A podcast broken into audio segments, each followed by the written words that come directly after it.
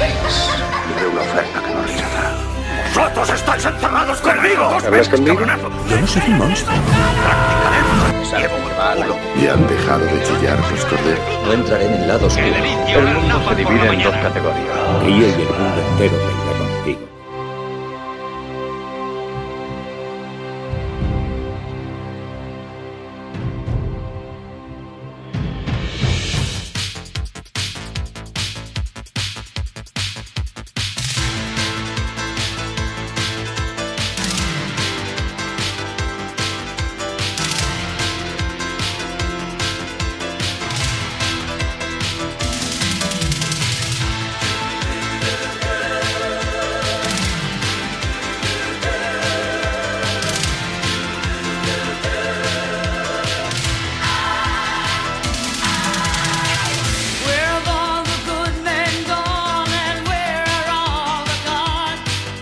¿Qué pasa, cine actualeros? Bienvenidos un día más al podcast de Cine Actual, ese podcast que escucháis al ir al trabajo, mientras hacéis ejercicio o mientras estáis en la piscina. Nosotros estamos aquí pasando calor, ¿eh? Eh, tú, el que está ahí tumbado en la toalla sudando como un pollo, prepárate, que te espera un rato agradable escuchando nuestras acarameladas voces mientras hablamos de la actualidad del mundo del séptimo arte, porque hoy toca canónico, aunque podría ser perfectamente un especial, ya que vamos a hablar casi en exclusiva de todos los trailers que hemos podido ver este fin de semana en la Comic Con. Ya sabéis, ese evento que sirve para que las productoras muestren a sus fans y seguidores los proyectos futuros en los que han puesto más cariño y, ¿por qué no? Vamos a decirlo, más dinero. No me enrollo mucho más y os presento a los que me acompañan hoy en la mesa. Está por aquí Daniel Rengel. ¿Qué tal todo? ¿Qué tal? Muy bien. Aquí en la, en la semana favorita de, de mucha gente, que durante todo el año está esperando esta semana como, como agua de mayo. Para todos los frikis. Como, como verdaderos frikis, eso te iba a decir. Uf, por favor. Que, que por cierto, una, una cosa. Eh, mayor friki del mundo barra universo puede ser Kevin Smith, ¿vale? Que de hecho hemos visto el, el tráiler, ahora después lo veremos, de J. Bob, el silencioso. No, ¿No os acordáis o no os recuerda cada vez que veía a Kevin Smith el monólogo del guion de Superman? Oh, ¿Recordáis siempre, ese monólogo? Siempre, sí, sí. Qué risa. Qué bueno Con con ese final y ese. John Peters. ¿no? John Peters era el productor, si no me falla la memoria. Produ- el productor y luego Kevin Smith fue al cine a ver una peli. Wild Wild West. Ese, Bueno, monólogo, ese monólogo lo hizo en una universidad, ¿no? O algo de eso. Sí, él hacía muchas, muchas eh, charlas de estas por universidades y tal. Fue uno de los primeros vídeos virales de- en este sentido que, que circularon, porque es un vídeo súper tempranero. YouTube estaba, vamos, recién empezado y circuló y además subtitulado y la gente no podía parar de reírse. Era lógico, por otra parte, ¿eh? Además que estabas esperando que llegara ese final y ya cuando dicen una araña gigante dices, "Pues ya, ya, Oh. sé yo qué película está hablando también. Es que, es que el cabrón es bueno explicando historias. Se nota cuando una persona hace un monólogo, porque aquello es un monólogo, que, que tiene, que tiene la, la gracia de explicar historias. Y además, me gusta mucho esa historia que dices, Dani, porque te enseña un poco de los entresijos de cómo funciona realmente Hollywood. Claro, claro, una persona que, que está metida dentro y es como diciendo, así funciona Hollywood. Un tío no tiene ni idea y quiere que Superman pelee contra una araña. Y cuando yo al medio año, dice, al medio año fui al cine y me metí en la sala a ver Wild Wild West y no dijo nada más. Ahí directamente la gente se moría de la risa porque todo el mundo sabía ya la conexión que había Sí, entre sí, las dos sí. Brutal. Qué grande. Oye, ¿qué te iba, te iba a decir? Hablando de, de friquismo, te iba a preguntar, ¿me permites una pregunta? Pero ya sé que me vas a responder sí o sí. O sea que. Venga, ¿A, qué, a qué cómic, eh, a qué figura, a qué merchandising de, de alguna película le, le tienes más cariño? Alguno que tengas ahí en la colección tuya personal. Pues tengo muchas barbaridades o mucho, muchas cosas friki, está claro. Eh, una máquina recreativa, tengo, le tengo mucho cariño, por ejemplo, a, al- a un cómic que tengo, un número uno de Walking Dead, que tengo por aquí. Le, te- le tengo mucho cariño, que algún día contaremos la historia de este cómic. Cuéntala, si, cuéntala si quieres ahora, ¿eh? Damos ¿Sí? permiso. ¿La cuento? Vale, Vale, cuéntala bueno, aquí- rapidita, venga. el chico-. Aquí el chico Samuel eh, eh, consiguió eh, dos números uno. ¿Fueron dos o fueron tres? No me acuerdo. Fueron dos, fueron dos. dos número uno de, Dos, de- dos que se convirtieron después en tres. que- de Walking Dead y dijo, oye, ¿alguien quiere el número uno de Walking Dead? Eh, pues se lo envío por correo y tal. Oye, pues yo no lo tenía. Pues me haría ilusión tenerlo. Ah, pues venga, te lo envío a ti. Y creo que el otro afortunado fue Javi, ¿fue- ¿puede ser? Sí. Sí, sí, sí, yo. Fuiste tú, ¿no? Y Javi tiene su número uno de Walking Dead, pero el mío nunca llegó. Lo tiene el cartero. Lo tiene, lo, Bastardo miserable de correos, eh, que se lo haya quedado. lo tiene el cartero, lo tiene el cartero. Y hay que decir que tres o cuatro años después, no me acuerdo, recibí un sobre precioso con una dedicatoria y el número uno de Walking Dead dentro. Y entonces el, ca- el corazón me palpitaba y entonces le tengo mucho, mucho cariño a ese, a ese cómic. Así que, que lo, que lo sepas. dos números uno tuve que conseguir, me cago en la madre que lo parió. Hay que decir una cosa, que, que Samu es un amor. Y de vez en cuando vas al, al buzón y te encuentras unos cómics, porque a mí también me envía alguna cosilla. Sí, es, sí. es que es un sol este hombre. ¿Cuál te envía a ti? ¿Cuál te envía a ti? A mí me enviaste un cómic de Depredador, que es el primer cómic que se hizo justo después de la primera película y que sirvió de base para la segunda película, la- protagonizada por Danny Glover. Y eran cuatro números que yo cuando era niño, yo tenía el número 3 y 4 y nunca había tenido en las manos el 1 y 2. Y tú, que eres un crack, me los conseguiste. Joder, es que. Bueno, todo te, se hace, te- todo se te hace por la amistad. te respondo la pregunta, porque al final no he dicho nada, pero tengo tantas cositas, pero tengo mucho, mucho cariño, aparte de ese cómic, eh, a un Mazinger Z que tengo por aquí, Ah, qué de guapo. típico este de 35 centímetros, que nunca le tengo, nunca le he comprado la, la Afrodita A, pero me encanta la figura y me encanta el, el muñeco de Mazinger. Oye, ¿tú sabes que aquí hay un pueblo en Sí, Tarragona que se llama Mazinger. Claro, que claro. tiene, no, no, que tiene un monumento. Tiene un Mazinger, sí, sí, Sí, sí. sí, que mide, es Cabra del Camp, es un pueblo que está aquí en Tarragona, que tiene, bueno, yo que sé cuánto mide, no te sé decir los metros, pero 10 metros los tiene tranquilamente, con los brazos así en alto. Hablaremos próximamente tú y yo, no te preocupes. Bueno, pues hay que darse Mazinger con, con tu cariño especial. Y pasamos a otro que tienes ahí a tu lado, que es nuestro arqueólogo más famoso. ¿Qué tal estás? señor Hola. Javi? Buenas. Muy bien, muy bien. Aquí estamos para hablar de, de esa convención que, que por lo menos yo año tras año la sigo con, con mucha atención y que este año pues ha venido un poquito descafeinada, la verdad. Sí, ¿tú crees? Bueno, ya, ya Sí, iremos sí, hablando sí. de ella, sí. A mí me gusta Sí, mucho sí. también la Comic Con. Eh, sí, porque suele traer cosas muy, muy interesantes. Y, Hmm. y este año a mí me ha fallado con algunas cositas. Y, y bueno, ahora, ahora hablaremos detenidamente de, de- de la Comic Con, sí. De San Diego, de la Comic Con de, la Comic Con de San Diego. Por recordad que Comic Con hay, hay muchísimas a lo largo de todo el año y en muchas ciudades de, ya no solo de Estados Unidos, sino también de, de Europa. Sí, ahí en cada una, y la de Nueva York está más enfocada a los cómics, al cosplay y Mm. todo esto, y esta es más a- al entretenimiento de, de cine, televisión y demás. Mm, eso es. donde se, donde se haga, sí. Pues misma pregunta que a, que a Dani. ¿Con qué, Pues mira, qué estaba- tienes en tu colección? Estaba pensándolo y yo es que no soy muy de, de cositas y tal. De, pero bueno, tengo algún muñequito, soy muy fan de Star Wars, entonces sí que tengo alguna cosita por ahí de Star Wars. Y te- tengo dos cosas, si tengo que mencionar dos cosas, pues mira, una, una, una tabla pintada que me la regaló un, un buen amigo, donde se puede ver a Indiana Jones eh, en una escena de, de- del templo maldito. No sé si te suena, eh, de- de Dani. Hombre, por, fa- por favor. Claro que sí. Y, y luego tengo una, una figurita por ahí de- del Fuyet Tortuga. Que, que bueno, que me, es- le tengo un especial cariño porque es un regalo muy. Eh, vamos, lo regaló mi hermana cuando me compré, cuando compramos la casa y demás, y la tengo ahí en un, en un lugar privilegiado. Y bueno, a los chiquillos siempre le hace mucha gracia. Como no, no saben quién es hasta que, hasta que luego descubren quién es cuando me. eh, pero bueno, le tengo mucha, mucho cariño. a esa Lo que pasa es que tienes que tener mucho cuidado con los niños y las figuras.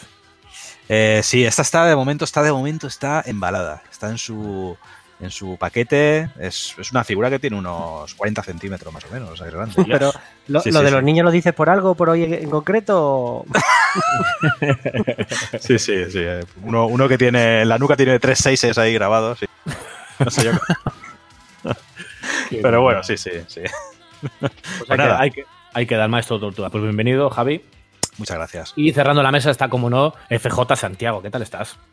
Muy bien, muy bien. Ya Tenía unas ganas de podcast que se te va la olla, porque Hombre, hay gente que, que hace la pausa en verano, pero nosotros de pausa nada, nosotros estamos a tope. Y de hecho, y voy a aprovechar, ya lo digo, eh, ahora estamos ampliando miras y estamos intentando estar ya en todas las eh, redes o, o programas en los que hay podcast y estamos ampliando miras. Antes estábamos en Evox, Spotify y iTunes. Y ahora también estamos en Player FM, también estamos en Google Podcast, también estamos en Stitcher, también estamos en Deezer. O sea, vamos, prácticamente en todo sitio donde hay un podcast estamos nosotros. Vamos, que Mira, no vamos a, la casa, no vamos a la casa de los oyentes de milagro a grabarlo ahí con ellos, ¿no? Próximamente. Ya que lo has mencionado, Santi, eh, permíteme, eh, que antes de que a mí se me olvide, porque se, soy, estoy mayor y se me olvidan las cosas. Eh, para que lo sepan nuestros oyentes y todos aquellos que sean seguidores en Evox, a partir de septiembre se abrirán unas, unas votaciones para elegir el mejor podcast de- del año en la plataforma Evox. Y bueno, nosotros nos presentamos ahí, ¿no? Es nuestro primer año en el que nos presentamos. Y bueno, pues a todos nuestros seguidores, si, si les apetece y, y les gusta nuestro podcast, pues les animo a que nos, a que nos voten. Pues bueno, será algo que nos dará un poquito más de visibilidad y seguro que nos ayuda un poquito a, Sí, sí. a seguir adelante. Sí, por supuesto. Pues nada, misma pregunta que al resto, Javi. Oye, Santi. Santi. Santi. Yo, yo también soy un poquito como Javi. Yo no soy de tener muchas cosas porque eh, tengo menos cosas de lo friki que soy. Es decir, que yo tendría muchas cosas, pero sé que al final son objetos que pillan polvo. Tengo cosas que me hacen ilusión, que tengo un pequeño Krillin que me regalaron, o un Gail del Street Fighter, incluso tengo un pequeño Batman, de estos como de las piezas estas Lego de Loz, que me regalaron recientemente y me encanta. Y también tengo unos cascos que me he ido haciendo yo de diferentes carnavales. Tengo uno de Batman, tengo uno de Stormtrooper de Star Wars, tengo hasta una pequeña gachán que me hice yo y que es lo poco que sobrevive cuando yo voy a un carnaval. Porque cuando voy a un carnaval, eh, vamos, Lo quemas todo. lo que vuelve a casa es un despojo. Pero que hay dos- Incluido, incluido el que lleva el disfraz, ¿no? no, no, no, el primero, de hecho, el primero es un despojo que soy yo. Hay dos cosas que, que creo que me encantan.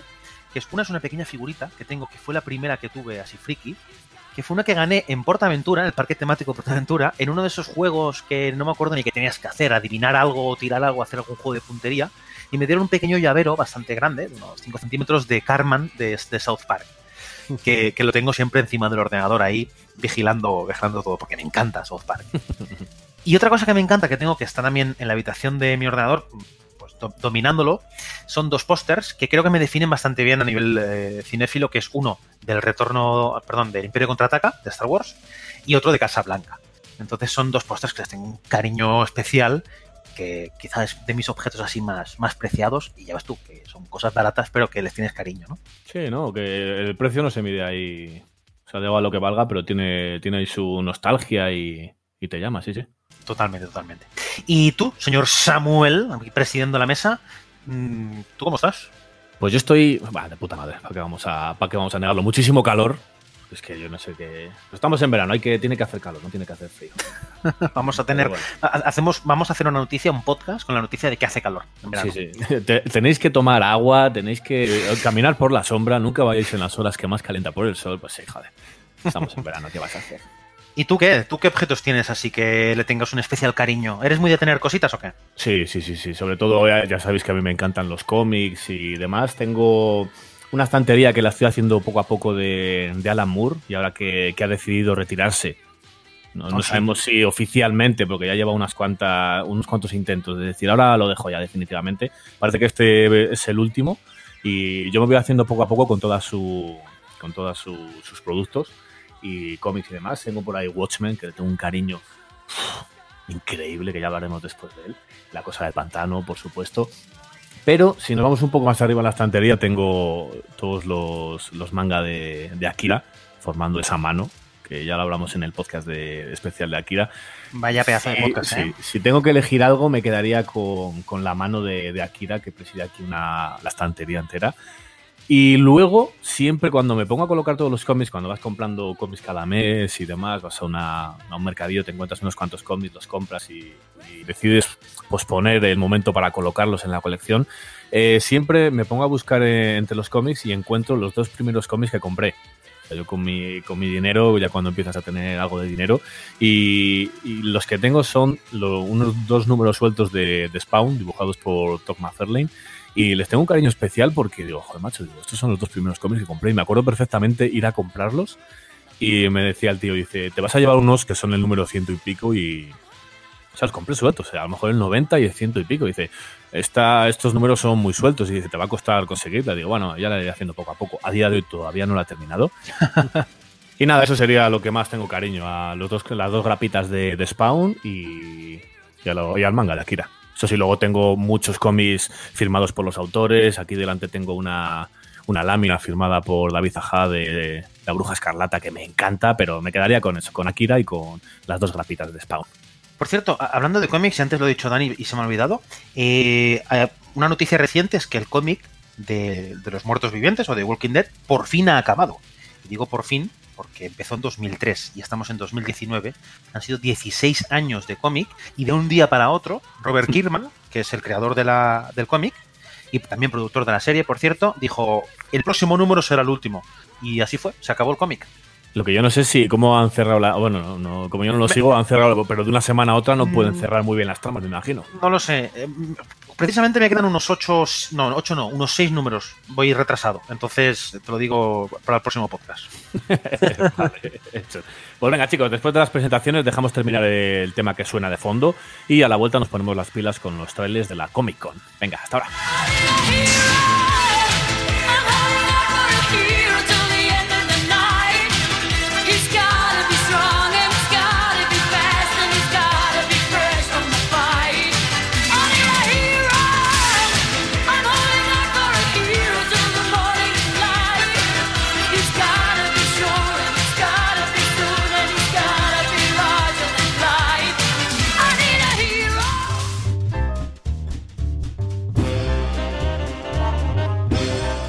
Y ya estamos aquí y damos comienzo a este episodio enfocado a la Comic Con y vamos con el primer tráiler elegido que, que ha sido el de It, el de It, capítulo 2, segunda entrega de, de la adaptación de la novela de Stephen King, que ya causó sensación con la primera entrega en el 2017 y que de nuevo vuelve a estar dirigida por Andrés Muschietti, pero el aliciente esta vez está en, yo creo que en el reparto, que cuenta con la, pues, con la increíble Jessica Chastain, eh, James McAvoy, sin olvidarnos, por supuesto, de Bill Hader, eh, James Ransom o Jay Ryan, que dan vida a las versiones adultas de, de los niños de la primera entrega. A mí el tráiler me, me gusta, pero como no me gustó mucho la primera, la primera entrega, a ti tampoco, Santi, no sé yo cómo, cómo ves tú esta, esta segunda entrega. Bueno, repito un poco lo que dije en el otro, ¿no? El tráiler reconozco que no, no está mal, pero no es mi película. Si la veo, si la veo, será en casa y me niego a ir al cine como hice con la primera, que me pareció una tomadura de pelo mayúscula, por mucho que fuera la, la película más taquillera de terror de la historia. Sí. A mí tampoco me, me hizo mucha gracia la primera. La vi, la, la- la original ya de Stephen King era una, una película para televisión prácticamente. Sí, la Eh, TV Movie. era malísima. Si, si- cualquiera que la vea ahora se echa la mano a la cabeza porque es muy famosa, es, es un poco un poco cinta de culto. Pero este remake a mí no me tampoco me llamó mucho la atención y esta segunda pues voy por lo mismo, pero tiene un repartazo la película que te cae de espalda. Claro, claro, a mí eso es lo que más me llama la atención, eh, el reparto. Volver a ver cómo. eh, ya, ya te digo, la, la atmósfera y demás en la primera película estaba muy bien. Y esta segunda, si le unes ya el reparto, pues yo creo que puede ganar puntos. Pero bueno, no sé si. Yo no, no lo tengo tan claro que vaya a verla. Pero bueno, me interesa un poco, un poco solo. He ido Pero por el cambiando. Sí, sí, sí. Fíjate que. Y cuando salimos, cuando estuvimos hablando de ella muchas veces tú y yo, Santi, de, de dijimos, vamos, no me, no me van a ver el pelo en la segunda ni de coña. Pero claro, te, te plantan este reparto y dices, joder, macho, ¿cómo no lo voy a ver, por lo menos? Es que es que flipa, ¿eh? O sea, estamos hablando de, de un reparto de máximo nivel y es una película de terror. Claro, me imagino que con la taquilla que han hecho se pueden permitir pagar este, esta clase de, Claro. de reparto. Me imagino que son cosas que van, van ligadas, ¿no? ¿No, no estaba contemplado el reparto ese cuando se planificó la primera parte? En, en No, pregunto, ¿eh? Sin el, desde el desconocimiento. No lo creo, ¿eh? Yo desde el con- desconocimiento te digo que esta gente no sabía ni dónde tenía los pies. Lo que pasa es que les funcionó muy bien Sí. y, hombre, un reparto como Jessica Chastain, James McAvoy, eso se Ah, tiene pues que pagar. Que, Claro, porque mí- sí, había, la- sí había dos películas preparadas, eso sí hay que decirlo. Había dos Sí. películas en preparación, It parte 1 y It parte 2. Pero es verdad que, que ni idea de que la primera iba a salir también. A mí la primera no tengo, me, me uno a la opinión general. No, no me gustó y la. Bueno, no me gustó. Me, me creó un poco de indiferencia. Y yo, la verdad es que el telefilm lo, lo tengo, le tengo bastante cariño. Eh, No, aunque, como ha dicho Dani, es bastante Oh. malillo. Y no sé yo si aguantaría un visionado ahora. Eh, yo por eso prefiero no volver a verla y la tengo ahí guardada en el, en el recuerdo porque eh, siempre me, me, me- me trae a la memoria el cuenta conmigo y cosas así, ¿no? Al menos la primera parte de la, Hombre, la, la primera parte no está mal. Lo que pasa es que la segunda es extremadamente mala. Sí, sí, sí, la segunda parte es muy mala, sí. Y- Pues ahora, ahora que has hablado de cuenta conmigo, fua, vaya película, macho. Sí, sí, sí. Película. Menuda película. Muy buena. Muy recomendable, sí. Más de. Pasamos a la siguiente, ¿queréis? Así vamos Venga. rapidito, porque si no se Sí. nos acumulan. Es que hoy, hoy hay faena, ¿eh? Buah, es que hay, hay muchos trailers. Vamos ahora con Top Gun Maverick, secuela del clásico de 1986, protagonizado por Tom Cruise, y que de nuevo vuelve a tener a Tom Cruise en el papel principal. Y esta vez dirige John Kosinski, que para los que no, no suena y demás, ha trabajado con, con Tom Cruise también en Oblivion. Y luego ya alejado de, alejado de Tom Cruise, ese ya, pff, ya nos quiere decir algo. Ya alejado de Tom Cruise ha trabajado en Tron Legacy, que a mí me gustó bastante. Y no sé, el tráiler también yo creo que supone un chute de, de nostalgia a todos los que disfrutaste de Claro. la película. A mí me pilló muy lejos y ca- no la recuerdo muy, muy bien, pero todos los que disfrutasteis con, o sea, siendo jóvenes viendo esa, esa película, vamos, es un chute. Sí, sí, yo vamos, me acuerdo de verla en el cine y, y era, bueno, se convirtió en un en un icono total. O sea, era Maverick, todos queríamos ser Maverick, todos queríamos ser piloto de avión, aunque nos hubiésemos montar en bicicleta. Pero, pero sí, sí. es- esto, esto va directamente a la nostalgia. O sea, es, Hmm. es un, un tiro a la nostalgia. Eh, decir simplemente que Kosinski tuvo que asumir la dirección después de la, de la muerte de- del director, de, de- de Tony Scott. Anda, Hmm. no me acordaba, Sí. no me acordaba yo de esa. Sí, sí, sí. Y, bueno, la peli parece que se eh, está ambientada en la actualidad y vemos a un Tom Cruise eh, que bueno, parece que no se ha terminado de adaptar a la cadena de mando, tal como ya pasó. Y parece que el rollo va a estar un poquito con las nuevas tecnologías, eh, el piloto humano frente al, al dron y este tipo de cosas. Sí, también va. decir que la Armada de los Estados Unidos ha prestado portaaviones, aviones, caza y, y ha prestado lo que hacía falta, porque la publicidad que le dio en su momento fue Sí. brutal, enseñando el método de entrenamiento, eh, aparte de poner de moda la gafa de aviador. Pero a la Marina de los Estados Unidos le debe mucho esta película. Y se ha prestado para todo lo que hacía falta, vamos, para hacer esta segunda parte que hacía mucho tiempo que también estaba en, en, en el pensamiento tanto de Tony Scott como de Tom Cruise, pero es verdad que, que el fallecimiento de Tony Scott pues dejó la película un poquito más en el limbo de lo que se esperaba. Y seguramente se hubiera estrenado hace uno o dos años atrás. Sí, sí. Pero bueno, la tenemos ahora y, y el tráiler no va para las juventudes, no va para los millennials, el tráiler va para, para gente como de Javi para abajo, vamos. Oye, por cierto, ¿habéis visto mi cartera y mi móvil? Ah, no, que me la robó Joseph Kosinski, el puto director, cuando fui a ver Oblivion al cine. Menuda tomadura de pelo, menuda roba de cartera. Estaba esperando cuando estaba leyendo aquí la- lo que estaba escrito y has hecho. digo, vale, a ver qué, a ver qué va a decir. Es que me da mucha vergüenza ajena esa mierda de película, perdonadme el, el- el lenguaje. Pero es que fui a ver Oblivion al cine. La película es de 2013 y justo tres años antes habían estrenado otra película, que no voy a decir cuál es, no voy a decir cuál es, porque a lo mejor se la jodo a alguien, que es una copia, es un plagio brutal y salvaje. Yo cuando estaba en el cine digo, ¿a qué no pasa esto? Y pasaba eso. Digo, como pase lo otro, y pasaba lo otro. Digo, se han copiado. No voy a decir qué peli es, ¿eh? No quiero ni, ni nombrarla. Si queréis luego lo Claro. comento vosotros fuera de micro. Pero No, vaya- seguro, que lo- seguro que los oyentes también saben a, a cuál te estás refiriendo, ¿eh? pero sí, no vamos a decir nada. Me callo, me callo. Sí. Sí, Yo creo que, este trailer este tráiler ha sido, eh, en cuanto a películas, el más. O sea, el que más acogida, más buena acogida ha tenido. Yo creo yo al día Sí. siguiente de meterme, de meterme en Twitter y demás, todo, todo el mundo estaba con la, con la foto, que si el póster, que si la chaqueta, las gafitas. O sea, ha sido un tráiler bastante bien acogido y con muchas ganas. Claro, la iconografía.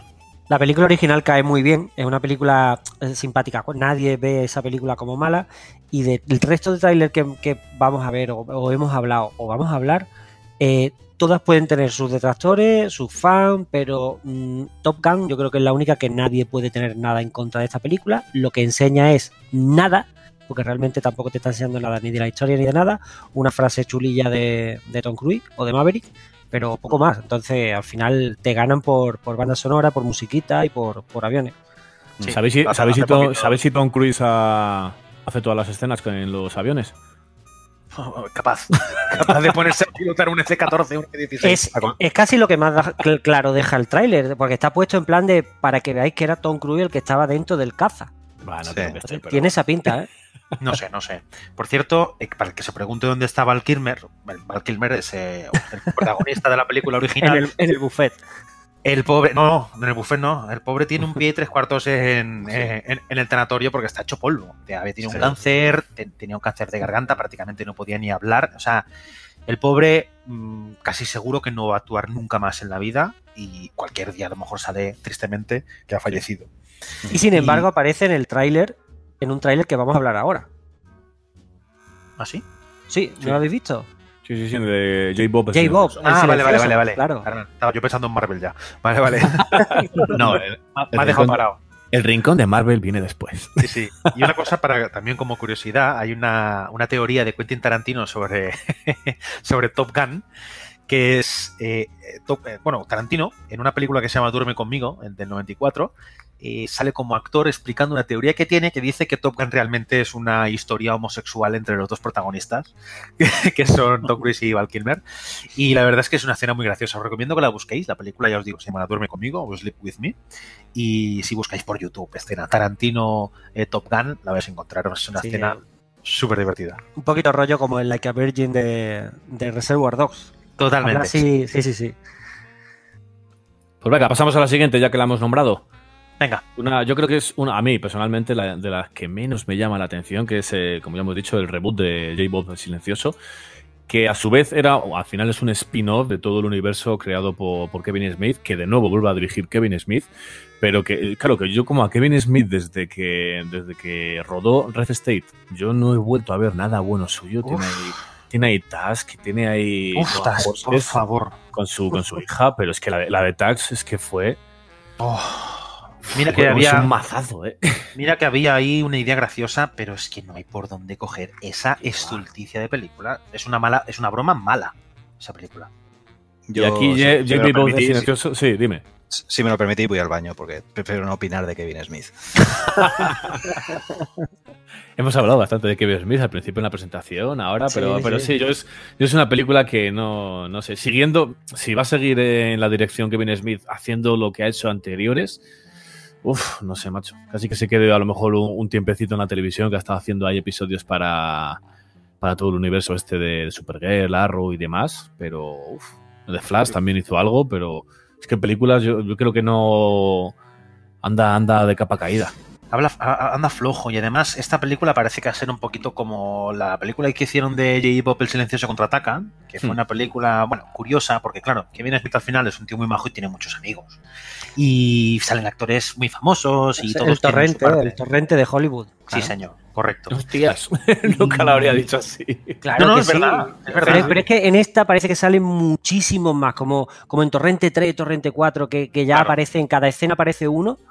Pues yo creo que el tráiler este lo que te deja claro es que va a salir un montón de peña Sí. famosa y conocida. o- Que por cierto va a ser su hija protagonizando, o bueno, va a ser una de las protagonistas, Harley Quinn Smith, que es una actriz que ya hizo con, con él la de Yoga Housers, Sí, y también sale en, en- en Task, en una trilogía que no me acuerdo muy bien cómo se llama, pero que no merece la pena ni acercarse. Y una cosa que quería decir es que eh, una de las cosas quizá más esperadas de esta J-Bob, el silencioso eh, reboot, como se ha llamado, eh, vuelve con la- a tener la participación Jason Mewes, que es el actor que hace de Jay, que desde luego la vida le estaba, le estaba tratando bastante mal a este hombre. ¿eh? ¿Ha estado en la cárcel o algo? No, no, pero tiene una pinta de John que ha tenido unos problemas, problemas con las drogas. Sí, eh, droga, mucha droga. Kevin Smith ha intentado, es su amigo suyo de toda la vida, ha intentado sacarlo mil veces del hoyo y si lo ves, el tío tiene mal aspecto, el pobre. Bueno, hace lo que puede, ¿no? Tampoco yo soy ahora eh, un seguidor de la vida de este hombre para saber si aún... es- eh, pero bueno, si le ves la cara, el pobre es que la vida lo ha tratado fatal. Y a ver, a ver si es capaz de, bueno, de, de resurgir un poquito en esta película y tener ese momento de gloria, de gloria pasada, ¿no? Va a ser una anécdota la película, no creo yo que de, de taquilla vaya a reventar nada y va a ser una especie de película anécdota que, que la mayoría la vamos a ver en casa seguramente por curiosidad, Hmm. pero es que me, me suena demasiado, muchísimo a las películas de Santiago Segura, pero muchísimo, que ya eran autoparodia de la parodia. Entonces me parece demasiado. Bueno, Yo no lo había visto desde ese punto, pero sí, no, ahí te, doy, te doy la razón, sí. Bueno, veremos a ver si al menos nos saca alguna risa. Yo si la estrena y, bueno, se puede ver en casa, porque en el cine no, no creo que ni, que ni que se estrene aquí, pues quizá le pego un ojo. Uf, yo es que, mira, se empieza como la de Yoga Horses, que yo cuando los cinco primeros minutos... que Houses, estaba-. Horses, horses me voy siempre a, a caballo. Eh, los cinco primeros de- minutos de esa película dices, pero, pero esto lo ha hecho esto no puede ser, no puede ser. no Y es que esa ser". es la, es la única que no he visto. te vas ahí ahí MVD y eh, Kevin Smith dices, ¿qué has hecho? y tres minutos después de, de la intro dices. Mira, Kevin Smith por, es- por esa época estaba más preocupado de no morirse, porque ya tuvo un susto que acabó en un Sí, hospital sí, y sí. casi muere, que de hacer películas, me parece a mí. Porque tuvo un problema, porque estaba muy gordo y ahora pues ha hecho el efecto este Peter Jackson o el efecto Guillermo del Toro o el efecto eh, Alex de la Iglesia, que han dicho que, bueno, han dicho que así de gordos no pueden seguir y se han adelgazado y, y, bueno, está cuidando más su salud y no tanto su filmografía. Sí. bueno, pues a ver si cuida a las dos por igual y, y nos da a nosotros su- una alegría. Venga, seguimos. Vamos ¡Vamos! para, para otra. Venga, también se Vamos. presentó un. No era un tráiler, era más bien un footage que, que lo llaman, de Terminator Dark Fate. Que yo no sé vosotros, pero lo, lo estuve hablando con, con José, lo hemos hablado en el grupo de, de WhatsApp y demás.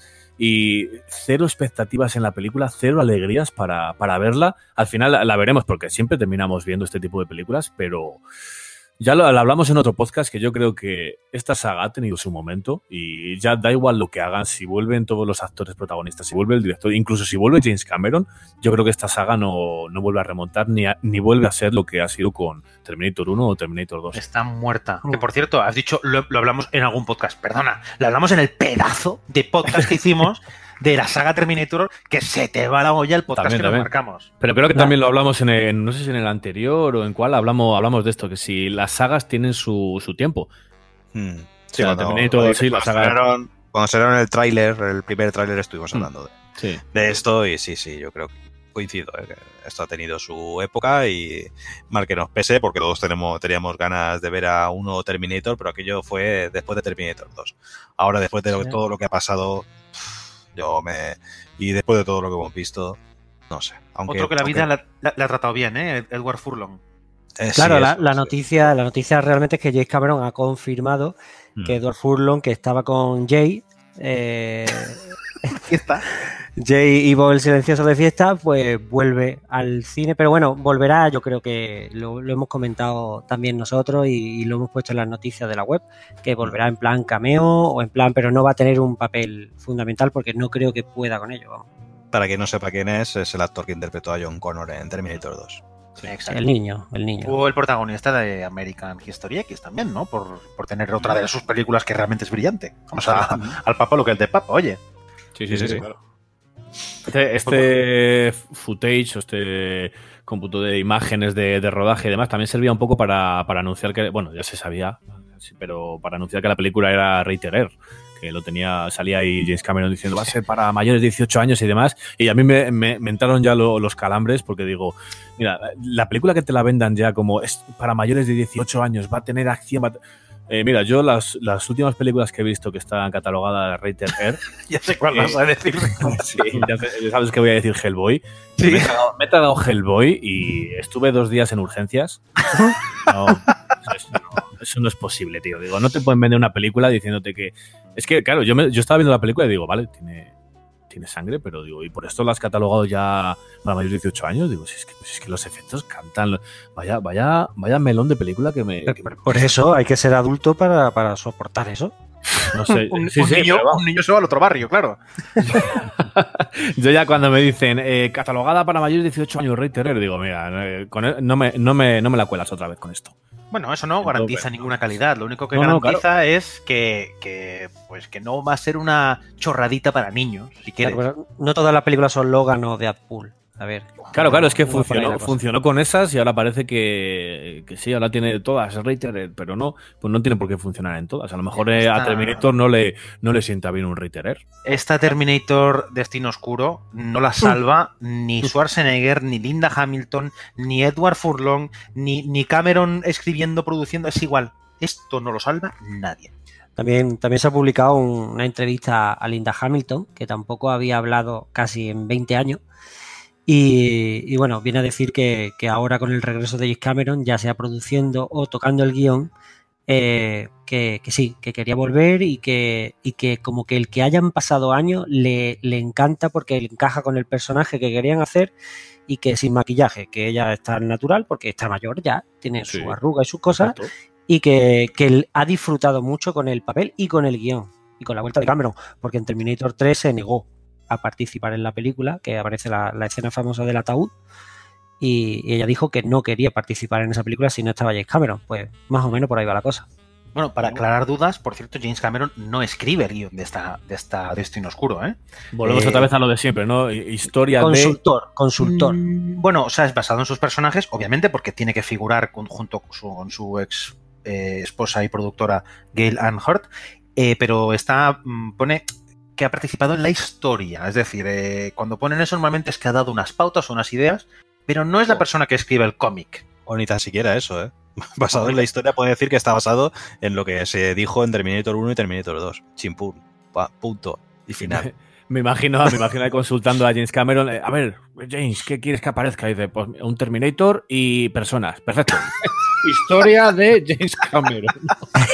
No, pero, pero habitualmente cuando ponen historia hay una pequeña participación a nivel creativo. Es, es como el que pare la idea. Para que me entendáis, un ejemplo claro, que siempre se dice, es el de Pesadilla antes de, Na- de Navidad. Pesadilla antes de Navidad, todo el mundo, como he dicho muchas veces, cree que es de Tim Burton. Tim Burton lo único que hizo, aparte de producir, es que dijo la historia. Él tenía la idea, a lo mejor dijo, pues una persona, el, el- el protagonista de Halloween que decide hacer la Navidad. Claro, Y, el y el diseño. eh, tampoco, tampoco. Eh, él produjo y tuvo la idea. Claro, el guion es, una cosa que una- tiene que hacer un guionista, sentarse ahí y currárselo, pero la idea, la idea es, coño, tiene mérito, por eso figura, pero no como guionista, no como screenwriter, sino como story by. De ahí viene lo de story by. Bueno, tú ya sabes y ya hablamos que, que a James Cameron se le ocurrió Terminator una noche con fiebre, que se puso malísimo y soñó con el Terminator. Así que ojo, ojo, cuidado ahí, ¿eh? Que este una noche con fiebre te hace una película. Pues si Que por cierto, que por cierto, yo tengo, yo tengo la pedrada, atención, y, y se suelta ahora que lo suelto ahora rápido de que James Cameron va a preestrenar o va a reestrenar Avatar cuando vaya a sacar Avatar 2 y Avatar 3. Sí, ¿vale? lo más lógico. Ahí lo dejamos porque eh, se- al reestrenarse eh, la última película de Marvel, eh, eh, mm, tenemos claro que ahora la, primer, la película número uno de ta- taquillera es Infinity War. Bueno, no sé si lo tienes claro, yo no lo tengo claro. Yo bueno, eh, Infinity War no, Endgame. Ah, Endgame, perdón, perdón, perdón. Pero, Pero que de Endgame momento- de ha momento salido todavía no, ¿eh? Ha salido publicado en un montón de sitios que Endgame No, ya no. ha superado. Sí, No. pero ¿sabes cuál es la noticia, no? La, la No noticia me, es... no me hagas hablar. La noticia, tú ves Que titulares que dice Endgame es la película más eh, taquillera de la historia. Luego vas al cuerpo de la noticia, y esto ya lo he visto en un par, ¿eh? Y dice, bueno, aún no la ha superado. Entonces, ¿qué coño de noticia hace? Claro. Bueno, yo eh, creo, creo que Ava- Avatar, o sea, que el perfil, el, el perfil oficial de Twitter en- de Avatar eh, ha salido ya fe- eh, felicitando a, a Vengadores. Sí. Incluso ha sacado James Cameron una imagen en la que aparece Iron Man rodeado de las cositas estas que salen en Avatar, las medusitas esas volantes. o sea, que parece que, se- que, que ya es una cosa así como Vale. más Pero, Bueno, eh, Cameron todo se la esto- guarda. Cameron se la guarda. vale, a todo esto ahora parece ser que sí, pero oye, hacer una entrada, yo esto a todos los medios, lo siento, macho, hay que, hay que darles un toquecito. Hacer una entrada de una, de una noticia cuando no se ha producido la noticia, no. Me, el- me resulta súper curioso. Además es que a toda, a con el- en el título, eh, eh, Endgame ya supera por fin a Avatar y luego te pones a leer la, la noticia. eh, bueno, en el, en el momento en el que estás leyendo, es que te lo ponen así, en el momento en el que estás leyendo estas líneas todavía no has superado. Y dices, Hoy no, "¿Te estás mañana. conmigo? Claro, y además, ¿tú qué sabes cuando estoy leyendo esta noticia? Claro, coño, pero me cago en Dios, tío. Todo parece que vaya a superar. Vete a tomar por culo, hombre. Qué vergüenza. Esto se nota que es un tema que hemos hablado antes, ¿eh? lo que pasa que tío. nunca, nunca en público, pero, pero sí hemos hablado. Bueno, es que somos, odiamos profundamente el clickbait. Que para el que no sepa qué es lo que es el clickbait, es ese titular de no te vas a creer lo que va a pasar a continuación. eh, y dentro no, no hay nada. Pues eso, esto es lo que últimamente estamos reclamando un poquito que paremos esto ya, señores. Estaremos en el año 2025 y seremos de las pocas webs que siguen sin hacer clickbait. Joder, ya lo creo. Darle a clic a la publicidad que nuestros niños tienen que comer, por favor. Venga, va. seguimos, seguimos, ¿Qué más nos tenemos por ahí? Venga, vamos ahora con una película de terror que, que estado- el tráiler de... Es que estoy viendo la, estoy viendo la, la servilleta. No, no se esperaba que iba a decir película de terror. Yo no sé. No, no. eh, vamos, a hablar, vamos a hablar ahora de Cats. Que yo no sé por qué se ha llevado tantos palos, no sé. el- Oye, pon el tráiler. lo pongo pon el venga. Vamos, vamos con él.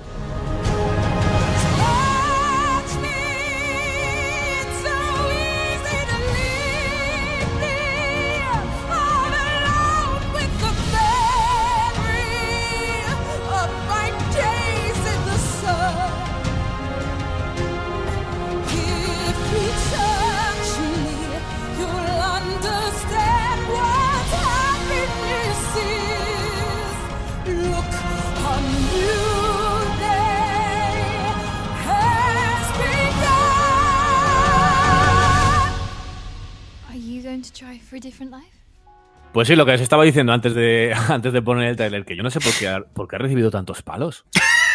Porque da grima, da grima, porque da grima ver, ver la peli. Claro, claro, pero da, da grima. O sea, yo cuando, cuando presentaron un tráiler, sabes que después van a, van a pulir todo eso. Mira lo que pasó con el de Sonic, que al final lo han terminado rehaciendo entero otra vez, que ya el otro día dijeron que ya habían terminado el, eh, todo el Hostia. tema de, de hacer a- al nuevo Sonic, ¿eh? Pero Sí, pero este- No han enseñado, no han enseñado nada, ¿eh? no han enseñado nada, es verdad, sí. ¡No se han atrevido!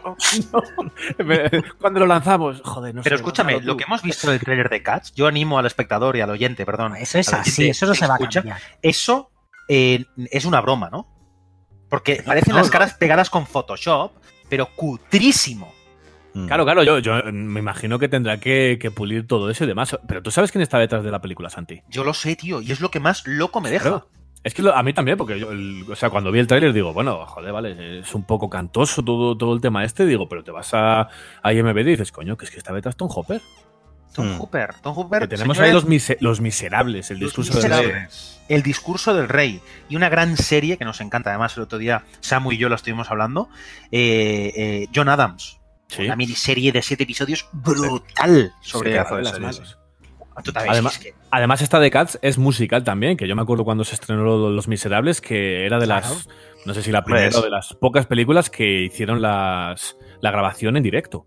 O sea, que en Mm. esta yo no sé qué, qué va a hacer, pero joder, está detrás Tom Hopper, tío. No este, es, este es uno de los es uno de los grandes musicales de, de Broadway. Este es- esto Claro, claro.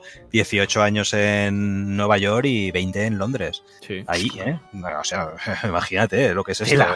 Cats es, pues sí, es la novela de T.S. Eliot eh, adaptada por Andrew Lloyd Webber, que es el, el, gran adaptador de, de musicales y, en fin, es un artífice oye. de musicales brutal. Entonces, eh, claro, llevar esto al cine, eh, todo el mundo esperaba y más teniendo en cuenta en el punto en el que se encuentran desarrolladas las tecnologías y demás. Pero claro, cuando vimos el tráiler, pues sí, nos quedamos un poco como diciendo, pero, pero ¿qué, qué han hecho aquí? Yo, yo no me lo puedo creer. No me lo Dicen, puedo creer. dicen que hay una técnica revolucionaria aquí en el tráiler tal, porque se supone que no, no, no han gastado mucho dinero en eso, simplemente, eh, bueno, y se nota que no han gastado mucho dinero en eso. a ver. Pero que, que- que la cara eh, sigue perfectamente al cuerpo, que no hay ninguna eh, desfase entre una cosa y otra, pero es que ha habido un rechazo tan masivo y tan grande y, y una grima al ver la- las caretas cuando, cuando la, la gata gordinflona esa se pone a bailar, por, por el amor de Dios. Judy Dench. Judy Dench parece que le hayan cortado la cara y se le hayan pegado como la película aquella de juego con la muerte de Bruce Lee. Sí. De hecho, de hecho, eh, eh, José, claro, esto ya, nosotros siempre comentamos, antes de hacer un podcast, nosotros ya hemos comentado las noticias porque tenemos nuestro grupo de WhatsApp y tal. Y José, José dijo una frase y dice, esto es como Uncanny Valley. Eh, debido al Uncanny Valley es porque tenemos, sentimos un rechazo. El Uncanny Valley, Uncanny Valley, es ese efecto en el que eh, los efectos por ordenador están tan, tan, tan bien hechos que justo llega a un punto en el que tu cerebro no se lo cree, porque sabe que está hecho por ordenador y de repente lo rechaza. Pero es que yo le dije que Uncanny Valley ni mierda, es que está fatal, es que no, se, no llega a estar bien, pero ni en un millón de años. Que son gatos bailando con el cuerpo de Angelina Jolie, pero vamos a ver. Claro que, claro que no se lo cree nadie. No, no, pero, pero no sé. Hay, hay, algo va a pasar con esta peli, pero dudo mucho que lo vayan a cambiar, ¿eh? Joder, no sé, macho. Yo, yo es que me niego a creer que ¿Cómo pueda lo- ser. cómo es que además, cómo lo además mira, cambian? mira el, el casting que tiene. O sea, Ian McKellen, eh, tienes a Judy Dench, como ha dicho, como ha dicho Santi. Eh, Idris Elba. Taylor Swift. Por eso, sí, es brutal. no- Jennifer Hudson, ¿eh? Jennifer Hudson que canta sí, como. Dios. Incluso sale el presentador este del, del late night este tan famoso, que es así un chico gordito. Se me ha olvidado el nombre, perdonadme, recordádmelo. Ah, El- oh, tiramos de aquí de. ah, James Corden. James Corden. James Corden, se me ha olvidado. Que es un tío que me canta muy bien también, ¿eh? Y es muy simpático. No sé. Joder, yo, os lo digo yo os digo una cosa. Yo, lo más jodido es que creo que la voy a ver. Pero por el director. Porque para mí el director tiene un caché que lo flipa. Claro, tío, si es que yo- a mí es lo ser que me musical, ser musical. Pero me va a costar, ¿eh? Porque como sea lo que he visto en el tráiler, me va a costar, ¿eh? No sé, madre mía. Bueno, pues pasamos, si queréis, a otro temita. No, no, vamos Venga. al temita. Vamos al temita. gigante. Venga, vamos ahora con el rincón de Disney, patrocinado pues por, pues, por Disney, porque ha presentado su esperada fase 4, después de todo lo que había supuesto para su universo el estreno de Endgame, pues vuelve a la carga con una nueva fase cargada de proyectos y entre los que destacan, pues venga, venga Javi, te dejo a ti. Bueno, hay que, decir, hay, que decir, hay que decir en primer lugar que eh, inicialmente Disney no iba a presentar nada en, en esta Comic Con. Eh, porque se lo, se lo reservaba todo para la, para la convención que hace Disney en agosto, ¿eh? donde se, se pensaba que se iba a hacer esta presentación en largo de, de la fase 4, pero finalmente parece que hubieron ahí presiones y, en fin, después de todo lo que le debe la Comic Con también a, a Disney. eh, Presiones a Disney. Presiones a Disney. no, pres- no presiones, es decir, el- saben todos, aquí Disney también sabe lo que se, eh, dónde está su nicho y, Hmm. y año tras año tiene que ir a la Comic Con. Y, a lo mejor con las películas con Marvel, con la alianza que tiene con Marvel, con Marvel no le, no le va a suponer demasiado no ir a Comic Con, pero bueno, luego tiene otros productos por ahí Disney que, que colocarlos en la Comic Con pues es interesante. Entonces, bueno, pues al final se, se hicieron dueños del Hall H, de- de- del, del salón este de donde se hizo la, la Comic Con, y presentó y presentó la eh, una parte de la fase 4 porque al finalizar la presentación ya dijeron que eh, habían otros títulos que se guardaban en la manga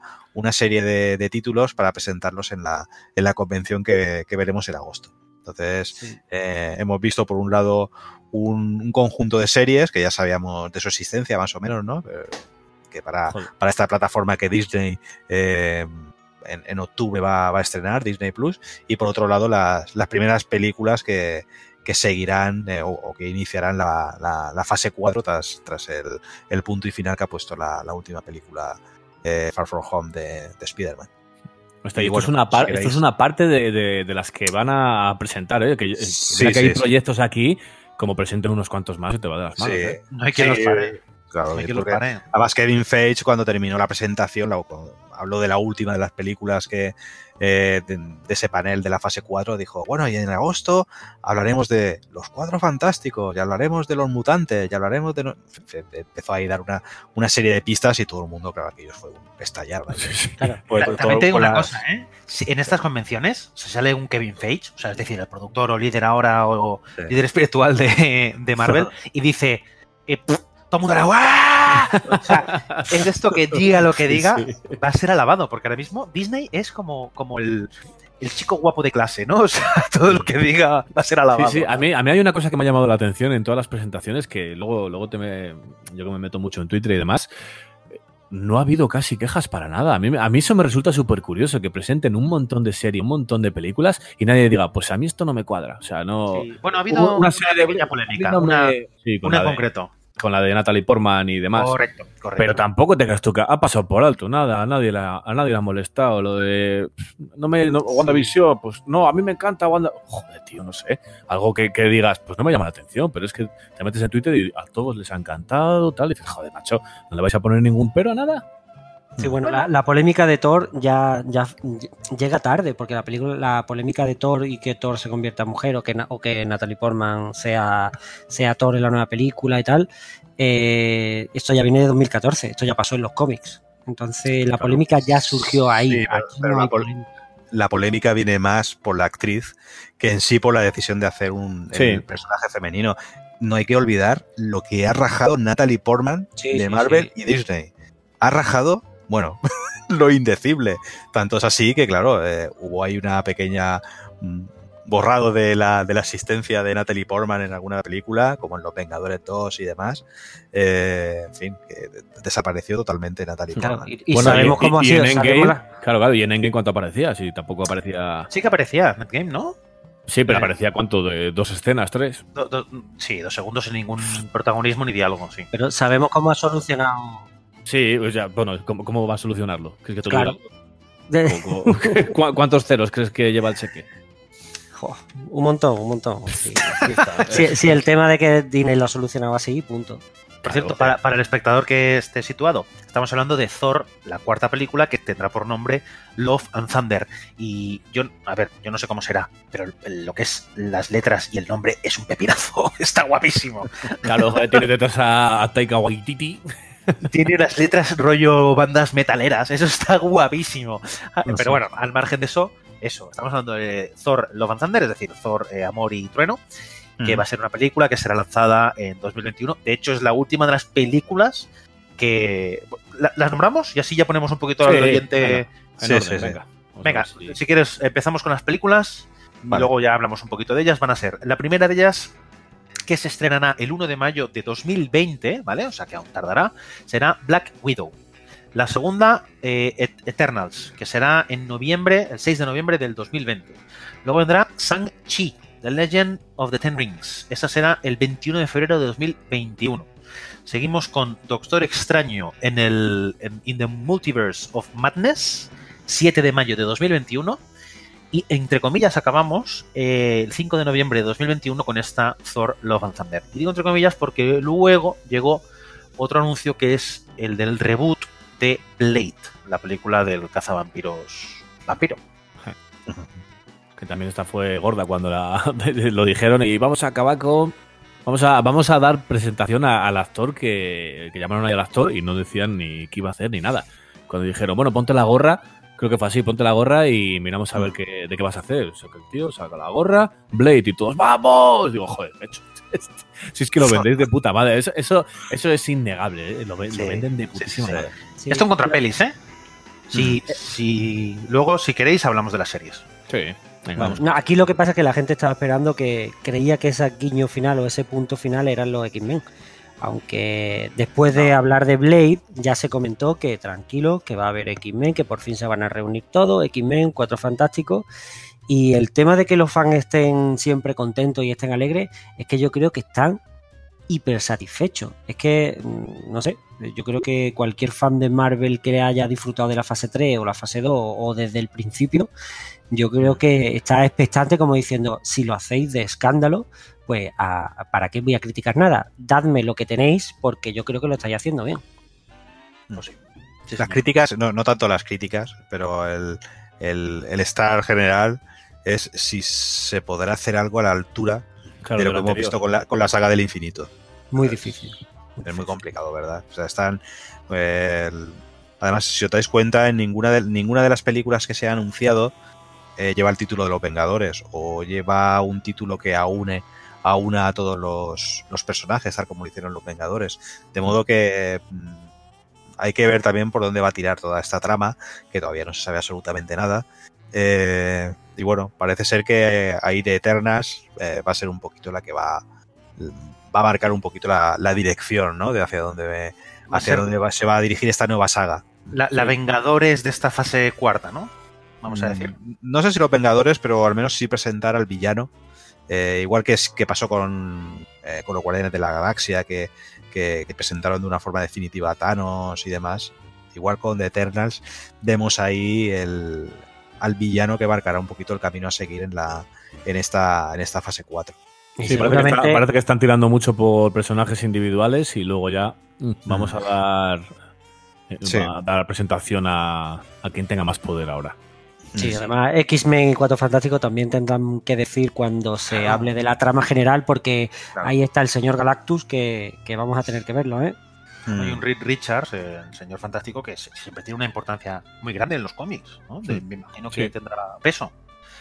Por cierto, ¿nos ha sorprendido entre todas estas películas que hemos dicho, estas cinco películas, la inclusión del personaje de Shang-Chi, que yo era un personaje que, por cierto, ya os lo digo ahora, desconocía totalmente, no sé si vosotros. Es una especie No, de... idea, es una idea. suerte de Bruce Lee. Además, incluso si ves algunas eh, ilustraciones, tiene toda su cara. Me sorprende que se la jueguen ya tanto como un personaje que yo creo que es bastante, bastante desconocido. ¿Sabes qué se decía de eso? De los Guardianes de la Galaxia. Se decía exactamente algo parecido. Sí, tiene razón. De que eh, los Guardianes, ¿cómo pueden comparar los Guardianes de la Galaxia con Iron Man, con Thor, con, con... Era imposible que tuviera éxito y al final fue prácticamente casi la mejor película de la primera, de la primera fase. Sí. No, pierdas, no pierdas de vista una cosa. El mercado que normalmente se le resiste a Marvel es el mercado chino. Y la inclusión de un personaje central que sea oriental o sea chino era fundamental para Marvel. Y creo que, que aquí ha encontrado la vía. No solo ya por maestra. no solo ya, no solo ya por Sanchi, sino también por el otro pers- gran personaje que, que hay detrás, que todos esperábamos ver en, en Iron Man ¿Tres? ¿Era? Tres, tres, sí. Y Sí, aquello fue una, una tomadura de pelo. Y parece ser que fina- finalmente, fina- finalmente vamos a ver al, al mandarín. Al mandarín real, no al. Sí, sí. Es que, bueno, cuidado, eh, no hagamos spoilers tampoco de Iron Man 3. Dejémoslo ahí, dejémoslo ahí. Sí. A mí hay una cosa que de, de estas cinco películas, la que más me llama atención es Black Widow, ¿eh? Sí. Sí, Joder, casi a mí la que menos, macho. pero te, Sí. te voy a explicar por qué. Porque de todas las que. De las cinco películas, me parece la menos fantástica, porque su personaje es, eh, no tiene ningún poder, ¿no? Es la, la viuda negra. Y a lo mejor tiene un tono de thriller que he hecho faltar yo un poquito en estas películas, en las que, por ejemplo, a mí Capitana Marvel no me gustó mucho, porque creo que tiene un poder tan grande que es como, joder, se le queda todo pequeño. Pues a lo mejor con Viuda Negra tenemos esta contrapartida de algo un poquito más real, como mucha gente que os gustó, Sí. Capitán América, Soldado de Invierno. Eso te iba a decir, que a mí no me llama la atención, pero si me plantan algo parecido a Soldado de Invierno, eh, me como mis palabras y. y Dicen que va- comentaron que va a tener un tono muy parecido a Jason Bourne. Va a ir por ahí. Pues, pues por eso Sí. me, me interesa, mira, no lo sabía, pues ratifica un poco la idea que tenía. Eh, al menos es en la que tengo más esperanzas puestas. Yo es que el título de Doctor Extraño y el multiverso de la locura me parece un título de, de volverte loco con Benedict Cumberbatch y, y, y Elizabeth Olsen, que es decir, la bruja escarlata, que es los dos en pareja haciendo una película con este nombre, Multiverso de la locura. No lo sé. Después de Spider-Man, eh, la del universo, la del multiverso, madre mía. Yo no sé lo que me van a dar ahí, ¿eh? Dicen que, dicen que va a ser la primera película de terror de, Uf, de Marvel. encima. Bueno, bueno, terrorcillo será. Me No, levanto como, como, y me como voy. Cats, como Cats. Muy bien. Y luego, si queréis, ya comentamos lo que va a haber de, de televisión, porque claro, como dice Javi, con Bueno, la plataforma... Aunque, eh, perdona, Sí, sí, sí, no, no, por, porque- por no, por no pasar por encima de, de Thor, que antes se nos olvidaba, y, y ha, Ah, sido, ha, ha sido otra de las, aparte de la decisión de darle a Natalie Portman el Mjolnir, eh, la otra decisión ha sido de, de que aparezca por primera vez un personaje LGTBI en, en el universo Marvel, eh, que va a ser interpretado por Valkyria, que es como si os acordáis de del final de la eh, de cómo concluye la trama de, de Thor en, en Infinity War eh, pasa se queda Spoilers, spoilers. bueno creo que a estas alturas ya Bueno, eh, que si no tampoco aviso. podemos no podemos hablar de bueno el caso es que finalmente se toma la decisión de que Valkyria se quede con el trono de Asgard ¿no? Y ahora Valkyria eh, por lo que se ve se va eh, se va a poner a buscar a su reina y, Perfecto. Bien. Está bien. Es que, no, es que, que vamos a... No me sorprende, no me escandaliza, no me... Pues, pare- bueno, pues parece ser que hay mucha gente que se ha escandalizado. Una cosa que Bueno, a, estas, a alturas de la película, pues tampoco, tampoco entiendes. Pero bueno. ¿Sabes, ¿Sabes esa gente? Como siempre. Sí, sí, sí. sí, sí, sí. Esa tenemos que gente hacer come uno. los- Nos come los. Mm. Bueno, por, por cierto, que lo hemos dicho antes un poco de pasada, pero para que quede claro, Thor 4, 4 joder, Thor, Thor, Thor 4, cuatro, Thor 4. Thor, Thor 4. Al que se me lee la lengua ya y todo. Thor 4 va a estar dirigida por Taika Waititi, el director de la tercera película, Thor Ragnarok. Entonces, eso ya indica que va a tener un sentido del humor más destacado que otras. Por un lado. Por otro lado, Sí. pues vamos a tener por fin este personaje femenino de Thor, que va a haber un cambio, obviamente, un paso de testigo a, a un personaje femenino. Que yo no sé qué os parece esto, por otro lado, pero bueno. A mí bien, a mí bien porque ya como ha dicho, como ha dicho Dani, pasó en los cómics y, y a mí me resulta. Pero resulta pasó en los cómics. ¿Significa que ahora mismo no hay un Thor masculino? ¿Solo hay un Thor femenino? Eh, Yo no sigo mucho al personaje, sé que pasó, pero está ahí el personaje. Volvió, de- volvió el Thor masculino luego. Sí. Es como un Hulk y la Hulk y Hulka. O sea que están los Eh, dos, pero que no uno no Sí, sustituye no, al otro. eh, Thor desapareció, digamos, y en la que cogió el testigo de Thor fue Jane Foster. Fue, Sí. fue eh, vamos, se convirtió en Thor, literalmente, y luego volvió a aparecer eh, este Thor eh, que sabéis que tiene un alter ego, también como Clark Kent y Superman, pues Thor tiene un, un alter ego que también desapareció, y en fin, pero luego, luego volvió. Vale, vale. Bueno, eso es uno de los cambios que más se llama la atención. Por eso hablábamos antes de, de la polémica, entre comillas, la única polémica que ha podido haber, ¿no? Aquí tiene pinta que no va a volver, ¿eh? Yo creo, creo que se queda, que Jane Foster viene para quedarse y que Chris Hemsworth va, se va a liberar o va a hacer eh, Guardianes de la Galaxia o Asguardianes de la Galaxia, eh, Asguardianos de la Galaxia, y creo que se va a retirar como Robert Downey Jr. ¿eh? Bueno, pues Bueno, pues no sería, no sería mala. A mí que. Dime, dime. sí.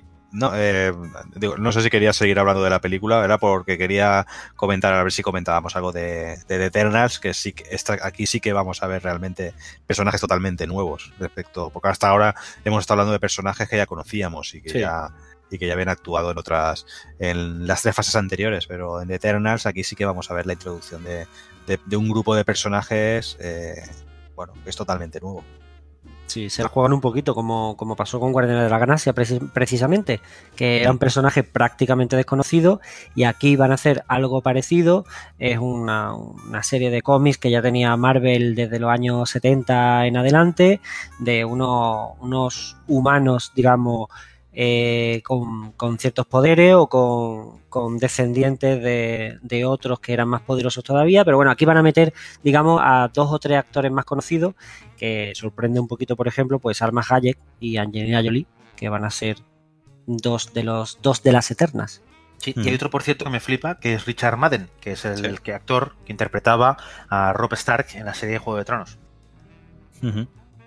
Sea que tiene un reparto verdad. bastante interesante. Lo de Salma Hayek, por cierto, me ha dejado loquísimo, ¿eh?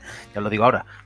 Enlaza, enlaza esto que también, ¿no? No sé si conocemos, si se ha hablado de algunos, de algunos personajes en las tres anteriores fases, de dónde vienen los eternos, o de dónde pueden venir, o con qué, si enlaza con algo, con alguna, con alguna trama en concreto de, de lo que ya hemos visto. Por ejemplo, Guardianes de la Galaxia o algo así.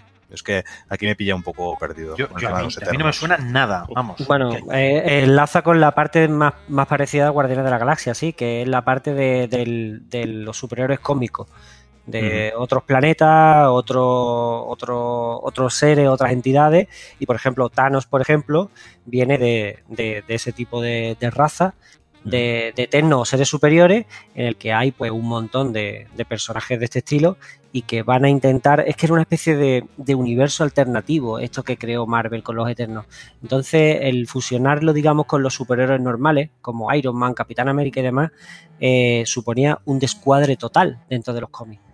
Entonces, tuvieron que tener mucho cuidado e introducirlo poco a poco y hacerlo, pues, un poquito como Silver Surfer. Son personajes que aparecen de vez en cuando, pero no tienen una continuidad máxima. Ni Silver Surfer, por ejemplo, eh, se alía mucho con Spider-Man, con Iron Man, porque no tenía cabida, ese poder cósmico no tenía cabida con, con poderes entre comillas terrenales. Así que vamos a ver cómo se, lo, se plantea esto, porque Los Eternos van a ser una película independiente en la que veremos personajes extremadamente poderosos unos con otros, con ciertas habilidades, y a ver cómo lo fusionan con, con, con eso, con otras entidades cómicas, el caos, el, el- hay un montón de personajes extremadamente gordos, eh, como Galactus, por ejemplo, que es uno de ellos, y todo esto enlazará seguramente, pues como hemos dicho, con X-Men, Cuadro Fantástico y Capitana Marvel 2, que por aquí también irá la cosa. Hmm, Sí, porque aparte de las de las películas, como ya hemos, ya hemos comentado al principio, un poquito, eh, bueno, llega- en esta misma fase pues llegará Capitana Marvel 2, Black Panther 2, Santi. eh, Ponte, toma, Perdón, toma, perdón. toma el cubo, vomita en el cubo. He tenido un reflujo, perdón. Guardianes de la Galaxia 3 y bueno, lo que han comentado de los cuatro fantásticos, mutantes, ya veremos a ver por dónde tiran con el tema mutantes. Ve- veo que quedó clara mi opinión con The Black Panther, ¿eh? Veo que... Sí. Nos quedó bastante claros a todos, a nosotros, a los oyentes, a, a mi madre, que también te, te escucho también seguro. Yo, es verdad que, que de lo- los Eternals eh, me llama más la atención por, por ver cómo meten a personajes nuevos y a ver qué, qué punto de vista le pueden dar. Y Thor 4 me gusta porque está detrás Taika Waititi y, y no se va a meter con Akira, pero eso ya lo dejamos para, para otro podcast. Venga, Para otro, si no, para otro, para otro, Sí. no acabamos. Venga, vamos con las series Vamos con de, las- que ha presentado. Seguimos, que ha presentado. seguimos con las series. Se la- las voy a decir por orden y luego si Sí. quieres las comentamos igual. La primera de las series, que será para otoño de 2020, será The Falcon and the Winter, the Winter Soldier, o sea, es decir, el halcón y el soldado de invierno. Eh, luego llegará en primavera de, de ese mismo año, o sea que realmente primero llegaría esta que voy a decir ahora, que es WandaVision. Ese es el nombre, no es broma. Eh, la, la siguiente que llegaría ya es para verano de 2021, que es eh, What If. Que la traducción sería algo así como ¿y qué pasaría si? Y finalmente, la última de las series que tenemos es Hawkeye o eh, Ojo de Halcón, que sería para otoño de 2021. Es decir, que vamos a tener Olvidas Rocky. Te ha saltado Perdón, Loki, sí. perdón, tienes toda la razón. Me he dejado Loki, que sería para primavera de 2021. Es decir, para cada estación tenemos una nueva serie de Marvel Studios. Mm. en Disney Plus, que es la plataforma que, que estará en funcionamiento a partir de octubre. ¿Vosotros creéis que, ¿Vosotros creéis que va a funcionar también esto en... ¿Cómo, ¿Cómo va a sacar rendimiento Disney de todo esto de las series? ¿Qué cómo? ¿Qué cómo? Sí, me refiero, o sea, ¿creéis que va a tener tantos suscriptores que solo se vayan a unir por, por las series y demás? Por, Yo creo que supuesto, sí. por supuesto. Si permite la flexibilidad, si permite la flexibilidad de Netflix de unir usuarios y que se pueda pagar y haya cu- cuentas conjuntas y demás, rotundamente sí. Mm. Joder, será, Pues no sé, súmale- será porque a mí porque no me, no me llama la atención ninguna. Escucha- pero- Escúchame, súmale toda la, toda la animación de Disney, Pixar, eh, todos los derechos de películas de Fox, Disney, eh, y bueno, todo, Star todo lo que Wars, se te puede Star- ocurrir. Esta- Star esta Wars. Lucas, Lucasfilm, eh, más aparte las series de, que van a sacar del universo Star Wars. Ya, pero eh, no, creo, no creo que funcione así, ¿eh? Igual que HBO, que es de New Line y, o de Sí, Warner, no me acuerdo, Sí. no tienen todo el catálogo. Que sí, que sí, que están recogiendo cable en Netflix y en HBO.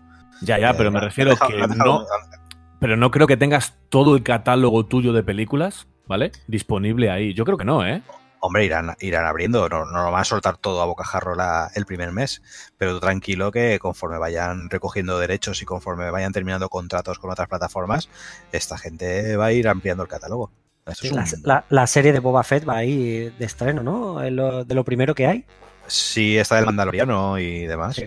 Eso, este- per- perdón, la del Mandaloriano, claro. Nah, eso, es para vos- eso es para vosotros, que sois los fans de Wars. venga, vamos bueno, que nos echa el por encima, venga. sí, sí, sí, sí. Bueno, Nada, pues. Venga, Santi, tú. No, no, que quería comentar una cosa, que es que me da la sensación de que a partir de ahora, entonces, hasta ahora, para seguir todas las líneas argumentales de ese universo conjunto, de las fases y de la saga del infinito que habíamos visto, simplemente hacía ver, simplemente, entre comillas, hacía falta ver todas las pelis, ahora da la sensación de que también vamos a tener que seguir las series. Bueno, eh, Espero que no. Si te das cuenta, eh, Falcon y Winter Soldier, esa tal vez, pero WandaVision, Loki y Hawkeye, eh, Ojo de Halcón, se van a ambientar en momentos eh, que ya no son de la fase 4, sino que pertenecen a la fase 3, 2 o 1. Porque, por, ejem- por ejemplo, Loki eh, se, va, eh, se va a mover en, lo en los acontecimientos inmediatamente posteriores a, a los Vengadores 1 Sí, a los a, Vengadores. a la primera de los Vengadores, porque recuerda que es a raíz de la escena en la que Loki eh, consigue de nuevo el, creo que era, el Tesseracto. Un Loki, alter- un Loki alternativo. Eso es, eso es, es un Correcto. buen universo alternativo. Luego tenemos eh, Ojo de Halcón, que en principio eh, va a coger la trama Ronin, es decir, el periodo de tiempo que va entre eh, Infinity War y Endgame. Y, eh, y luego tenemos WandaVision, que también es el periodo este de tiempo entre, eh, entre Endgame y entre Infinity War y Endgame. Ah, WandaVision, que eh, tenemos que también decir al espectador Sí, que sí. se llama WandaVision porque es eh, la bruja escarlata y Visión. No es que Sí. sea WandaVision. Vaya, vaya. No, no es que sea la televisión de Wakanda Visión, ¿sabes? Como aquí televisión Canal 13. No. A la que, a la que estás suscrito, ¿no? Tú, Wakanda. Lo que te, la- lo que te faltaba a ti, Wakanda Vision. Sí, yo- pues, oye, cuando lo vi, lo primero que pensé era que era Wakanda Visión. Y digo, te estás, te estás quedando conmigo. A mí, de, to- cierto, a mí de todo, de todo esto, lo que más, la que más me llama la atención o la que más me es, es la de What If. Es Y lo que te iba a además, decir. Esta serie, además va a ser una eh, va a ser en formato animación, o sea, no es Ah, no películas sabía. reales. Sí, No, no, es- le ponen, le ponen la voz los actores, eso sí que va, va a ser.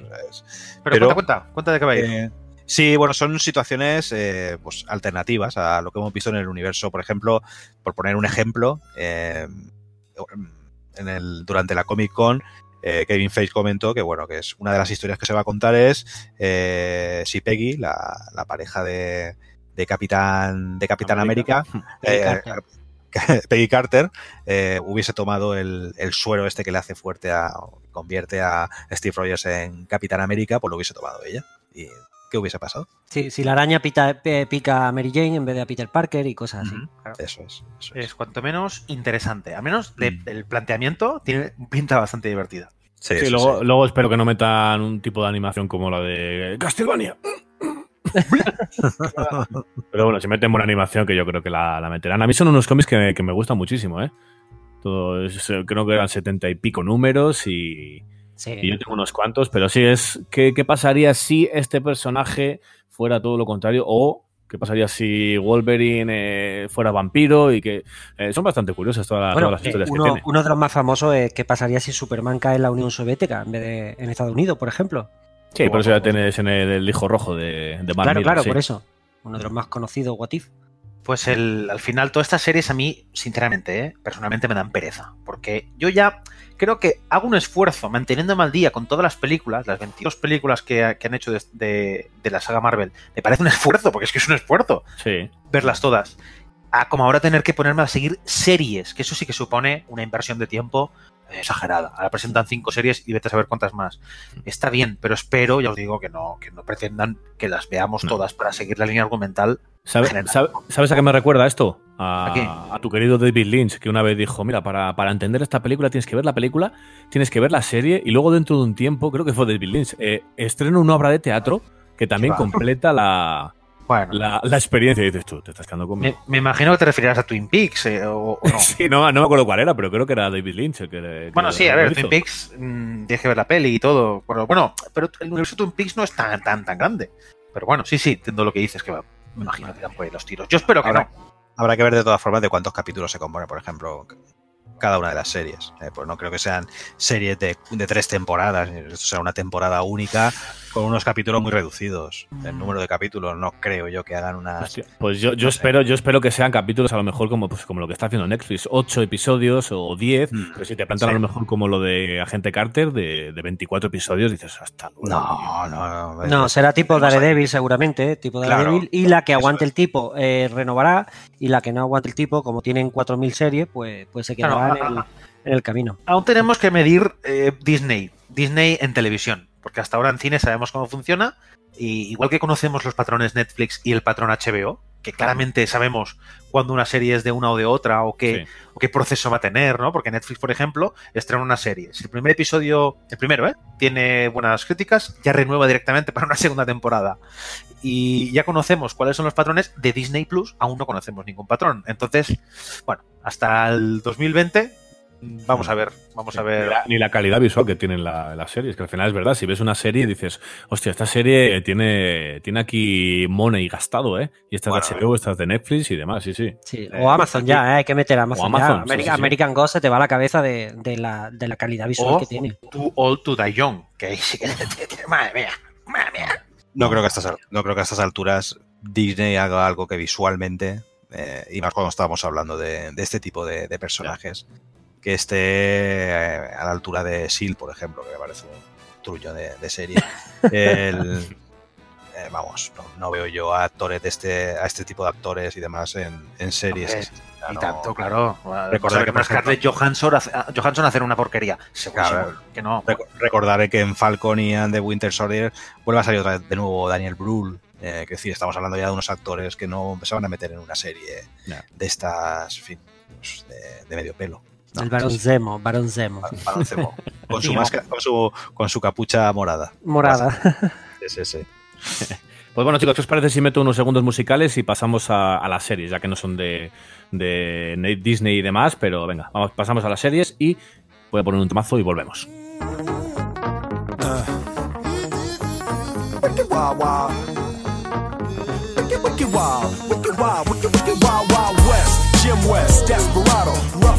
wild, wild. Wicked, wicked wild. Wicked wild, wicked, wicked wild, wild west. Jim West, Desperado, Rough Rider. No, you don't want nada. None of this. Six gunning this, brother running this. Buffalo Soldier. Look, it's like I told you. Any damsel that's in distress, be out of that dress when she meet Jim West. Rough neck, so go check the law on the abide. Watch your step will flex and get a hole in your side. Swallow your pride. Don't let your lip react. You don't wanna see my hand where my hip be at. With Artemis from the start of this, running the game. James West, taming the West. So remember the name. Now who you gonna call? Now who you gonna call? If you ever riff with either of us, break out before you get bum rushed at the Wild Wild West. When I roll into the Wild Wild West. When I stroll into the Wild Wild West. When I bounce into the Wild Wild West. Cisco, Cisco.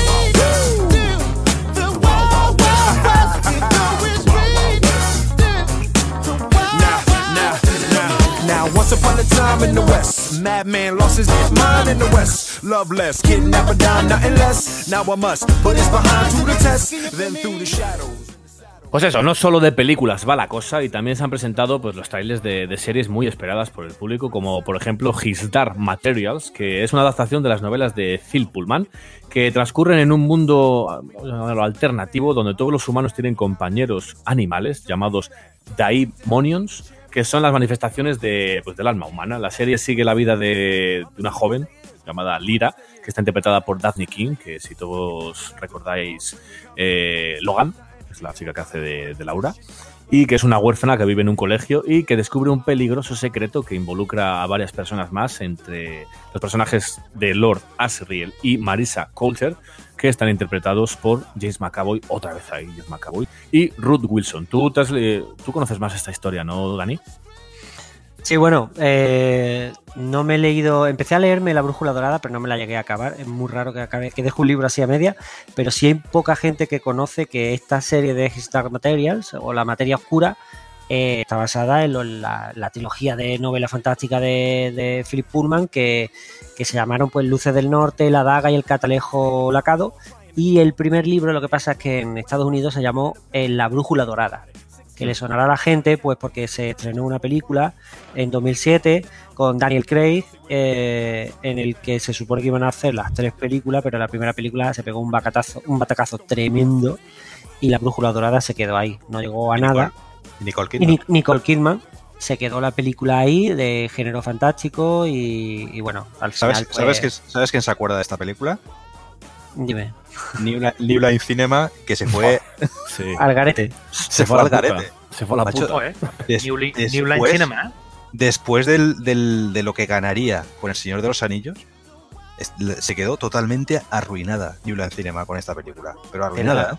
Claro, era la, era la respuesta a las crónicas de Narnia, Hmm. que, que eran pues la- los, los, leo- los- los libros, primero pues el León, la bruja y el armario y, y al final el príncipe Caspian y todo ese tipo de películas que, que también se quedaron un poco en el olvido porque eran siete, son siete libros, creo recordar, yo me he leído no sé, tres, cuatro, tampoco he llegado a terminar los libros, pero mm, eh, eran las réplicas pero no llegaron a nada, New Line es verdad que Bueno, se fue a Ganaron pique. Oscar, ¿eh? Ganaron algún Oscar por efectos especiales, recuerdo. Sí, me parece que la primera, la primera de las películas. Ganó, Pero ganó y, pero- fue, y fue bastante conocida. De hecho, recaudó muchísimo dinero y le peleó a Harry Potter, a una de las películas de Harry Potter, le peleó también eh, taquilla, bastante taquilla.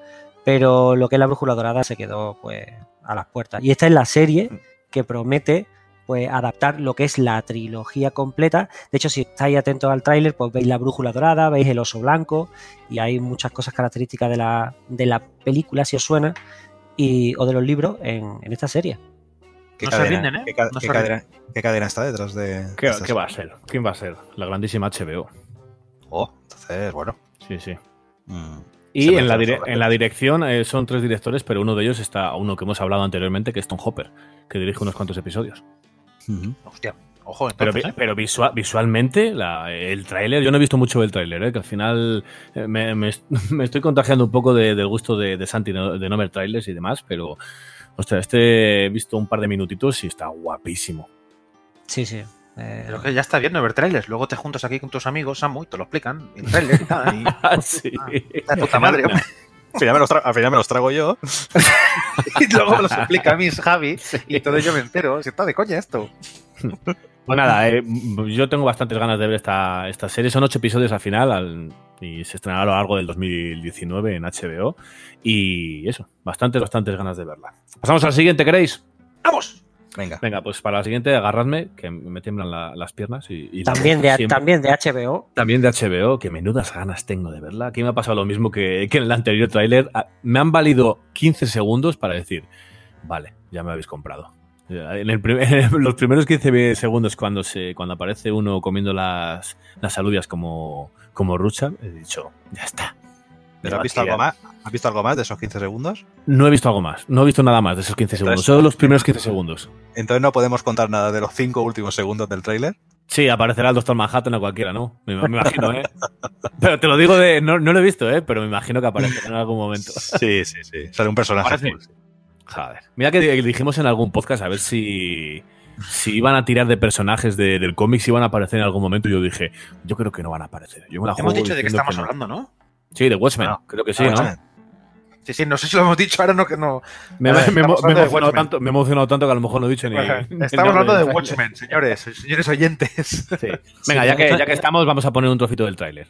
Ah, venga, va, dale. There are people who believe that this world is fair and good. It's all lollipops and rainbows. We don't do lollipops and rainbows. We know those are pretty colors that just hide what the world really is black and white. Soon thou shalt save us, and we will whisper. Pues vemos un, un Ozymandias, ¿no? Ya lo habíamos visto en el, en el primer adelanto eh, con Jeremy Irons. Eh, un Ozymandias ya eh, viejo eh, y parece ser, pues al principio la apuesta era un poquito que cuál había sido la, qué es lo que había sucedido después del final de, de Watchmen. Se da a conocer la verdadera personalidad de, de, Ozymandias, no se da la- a conocer la, la verdadera sus, sus propósitos y bueno, pues que, que finalmente en la situación en la que se encuentra es que no se hizo público el, el famoso diario de. Rorschach. Y, y bueno, pues tenemos ahí, como ya como más adelantado, por varios. También debatíamos al principio con el primer adelanto de si tirarán o no tirarán de, de personajes que ya conocíamos. Y bueno, pues de momento ya, ya hemos visto tres de, de la. Que, que sí que aparecían en, el, en, en la película. ¿Hay fecha? ¿Se sabe fecha concreta? Sí, había Eh, fecha, ¿no? Finales de 2019. Ah, pero no, no se sabe el día. Vale, vale. Finales. No, no, creo que no, no han dado fecha. Finales de 2019, al final son 10 episodios y, Ujú. y el creador, como ya sabemos detrás, Damon Lindelof. Pues a mí me pilla, me pilla algo descolocado, ¿no? No sé muy bien. Eh, le tengo ganas, pero como no sé muy bien por dónde va a tirar o qué va a hacer exactamente, no sé, creo que me quiero dejar sorprender. Pues Lo que no, ha- que lo que no han dicho es lo que no han dicho es que, quién va a dirigir los episodios. Que igual que siempre Sí. HBO coge ahí. Sí, ¿quién, quién va a dirigirlos? Sí que está, ¿eh? Un tal, una tal Nicole Cassell. La ¿Ah, verdad. sí? Sí, lo estoy Lo estaba, lo estaba mismo, mirando, ¿eh? lo estaba mirando yo por ahí, no, lo, no los encontraba. Sí, los- los a lo el mejor el Damon Lindelof se iba a poner detrás de las cámaras en algún episodio, iban a tirar de los clásicos de, de Alan Taylor y, y demás. Solo de hay una pero- tal, ya te digo, Nicole Cassell para el- al menos el piloto, que es una directora que ha hecho lo más destacable quizá que ha hecho. Es la serie esta que creo que lo petó bastante, que se llama The Killing, que si no me equivoco es esta que es como Hostia, una especie de remake. Sí, sí, guapísima. De una, de una sueca, creo que era. Eh, sí, sí, correcto. Creo que también ha dirigido algo de, de, de- de- de Leftovers y de eh, Westworld. O sea que, bueno, tiene, acá, te, acá bastante- te va, acá te va mis dieces. Sí, tiene bastante experiencia en televisión, pero en cine mm, la verdad es que no ha hecho demasiado. Pero bueno, al fin y al cabo está haciendo una serie de televisión, así que Sí, sí, claro, claro.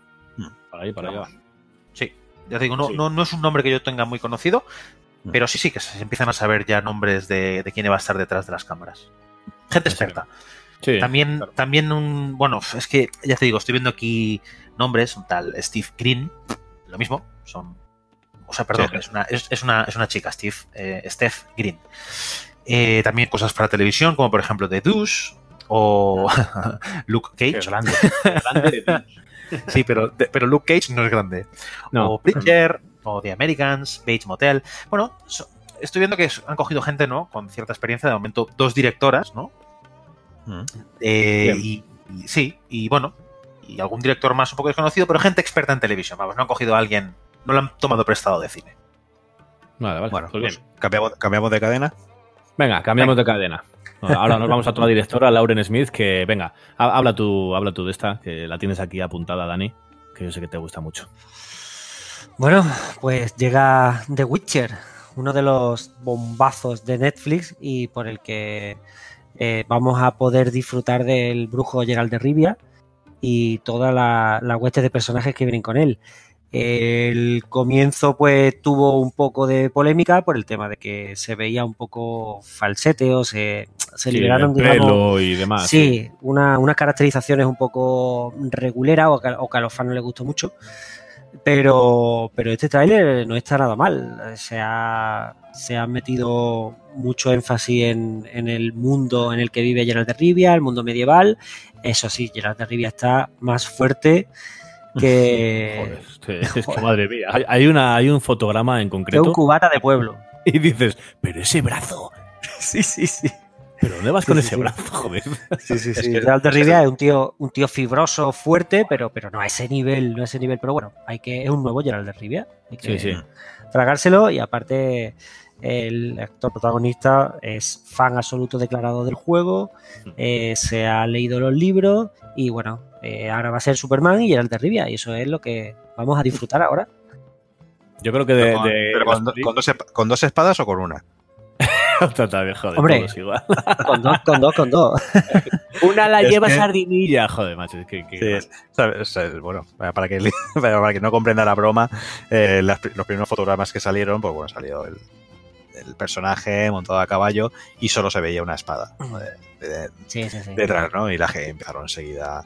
Lleva dos espadas, en el juego lleva dos espadas. Y enseguida estuvo Netflix ahí el quite para decir que, que no tenías que olvidar que la, que la serie se iba a basar única y exclusivamente en los libros. Sí. Pero da igual, porque te- asco la gente, tío. Pero da igual porque te sigue, una vez publicado el tráiler, hacía, hacía Netflix eh, esa captura también eh, y señalaba Sí. con unas flechitas dónde estaba la espada. Ahí está la espada, que la lleva Sardinilla.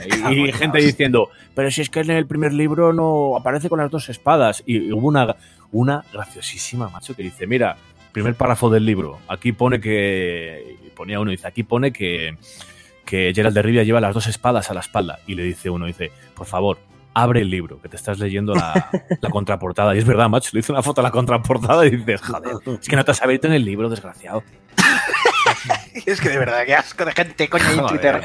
Henry Cavill, Henry Cavill que, que persiguió el papel eh, como un loco, o sea, Sí, fue uno de los mayores impulsores en que él quería ser The Witcher y, que, y se tenía que hacer una serie de Witcher. Hmm. Eh, él quería ser Geralt de Rivia y lo ha conseguido. Entonces, bien por él.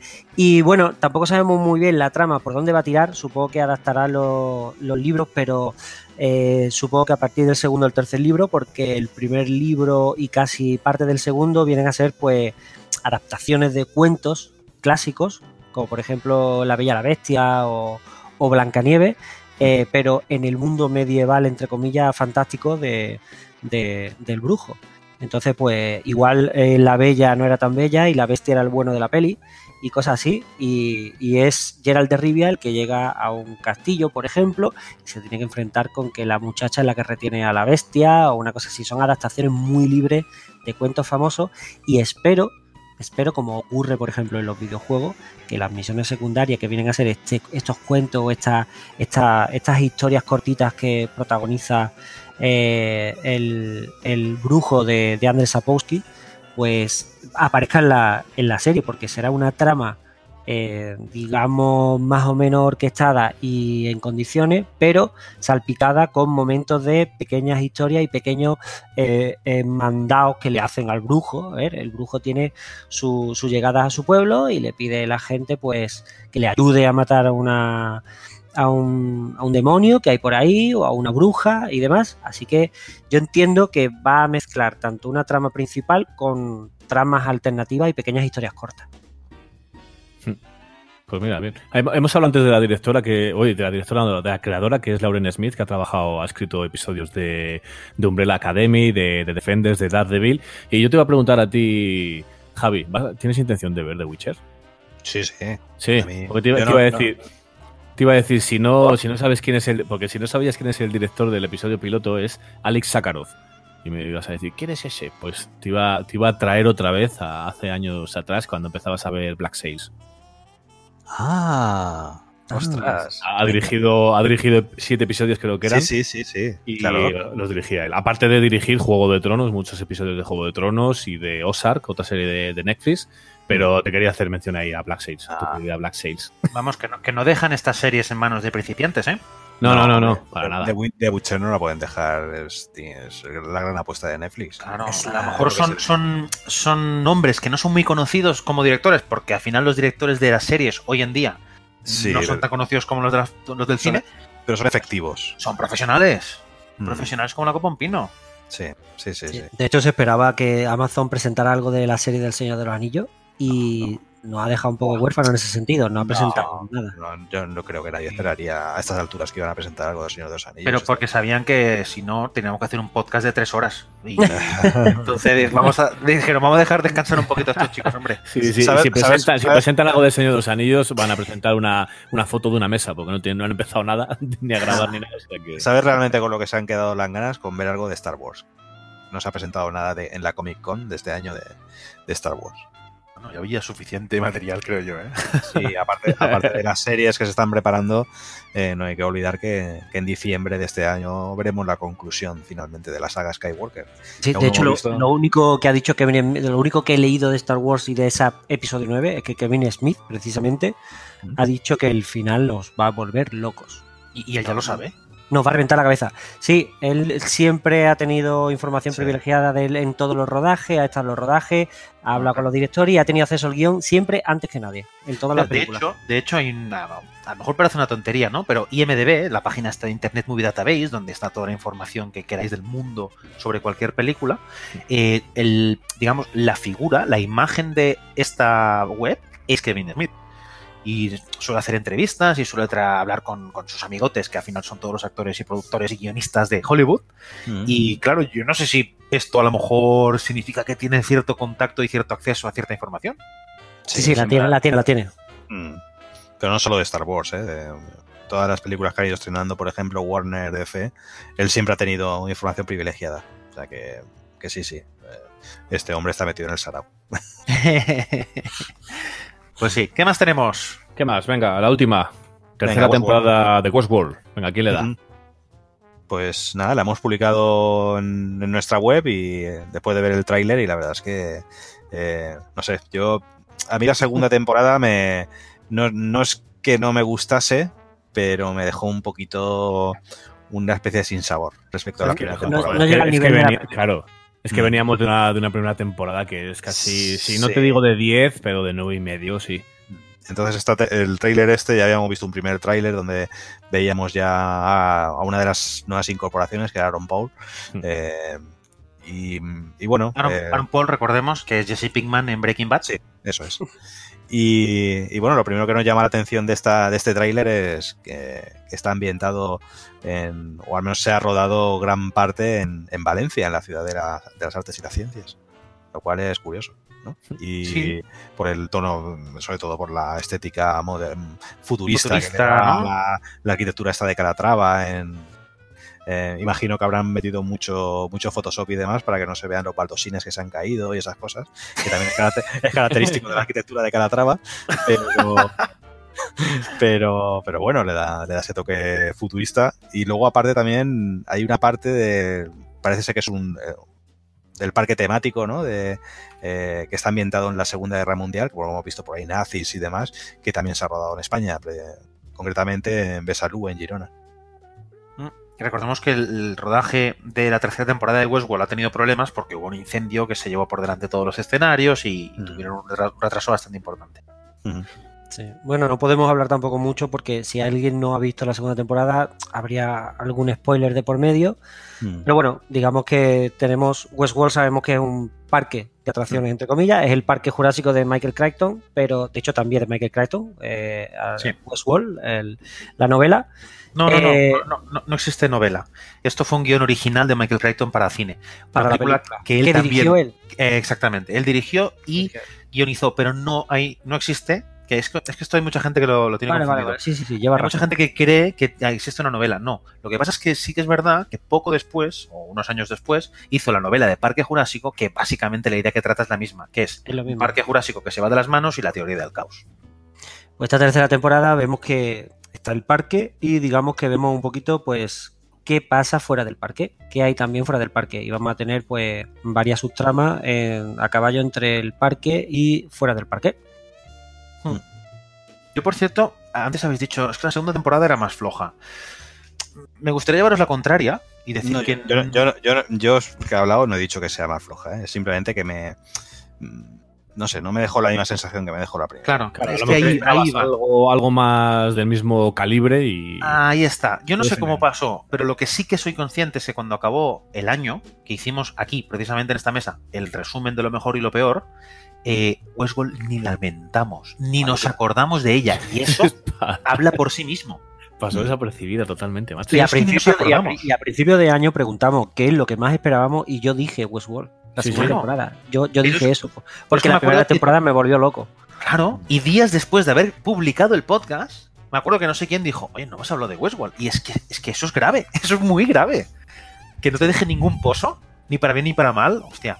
Y ahí ya me di cuenta que es que seguramente esta segunda temporada tiene algo que no sé apuntar qué es, pero que no cumplió con las expectativas. Sí. A ver qué tal. Riza mucho el rizo, digamos, la segunda temporada, sin poder contar nada, pero es verdad que, que se meten en unos berenjenales de inteligencia artificial guapotes, ¿eh? Sí, Muy yo, guapo. yo- yo reconozco que hay cosas que a mí se me escaparon. ¿eh?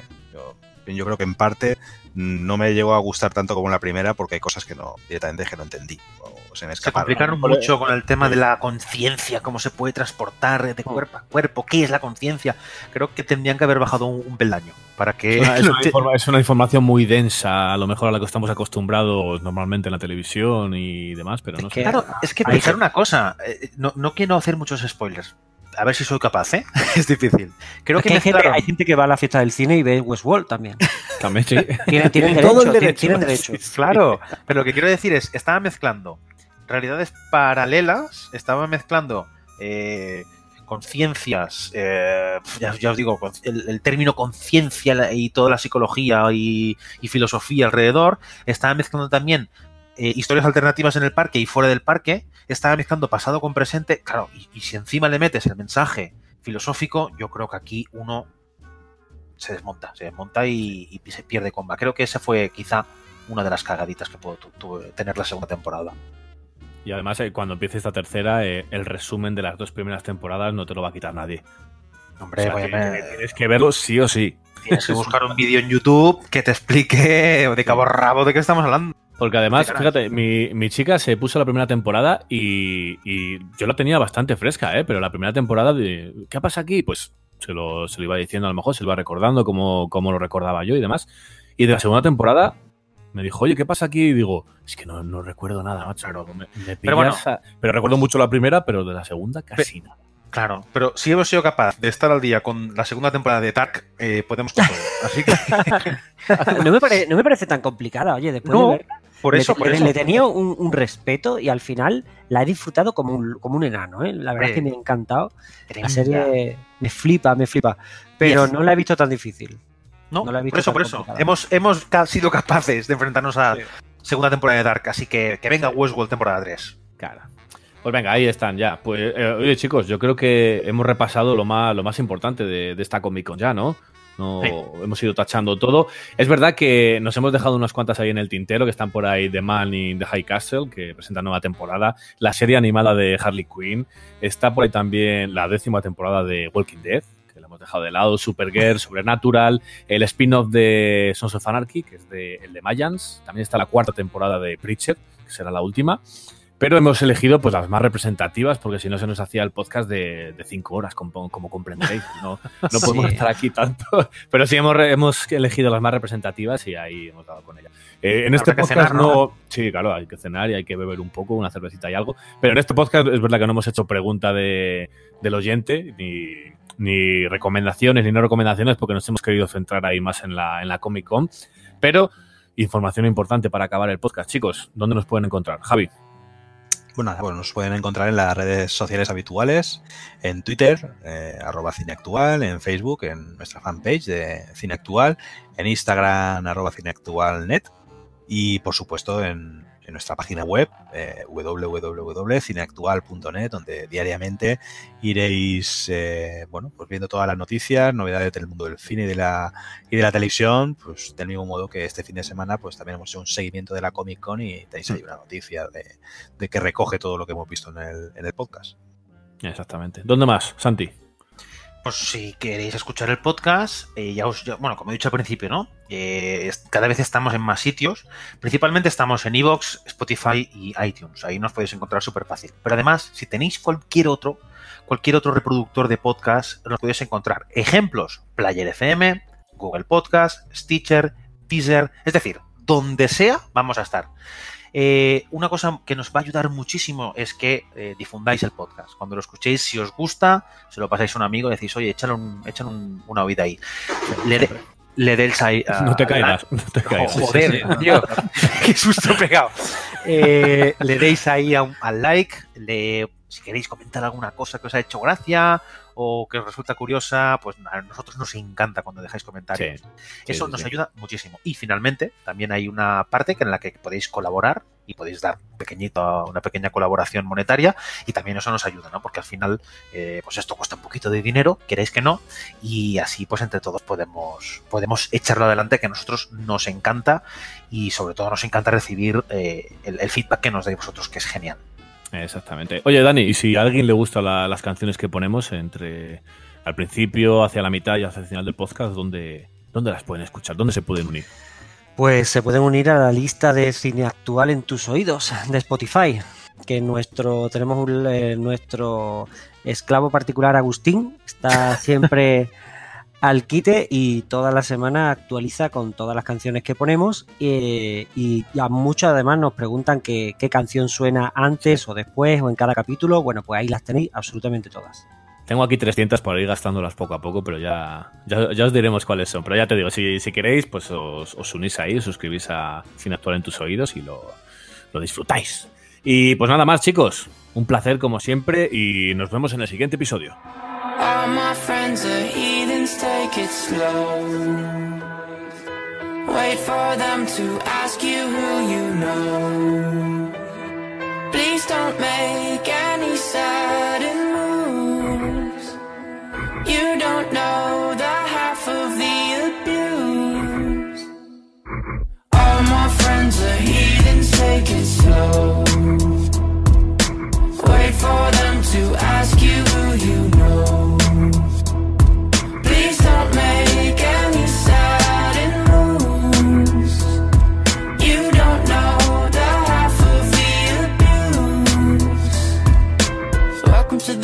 people who have rooms of people that they love one day. Docked away. Just because we check the guns at the door doesn't mean our brains will change from hand grenades. You love another psychopath sitting next to you. You love another murderer sitting next to you. You think I'd get here sitting next to you. But after all I've said, please don't forget. All my friends are heathens, take it slow. Wait for them to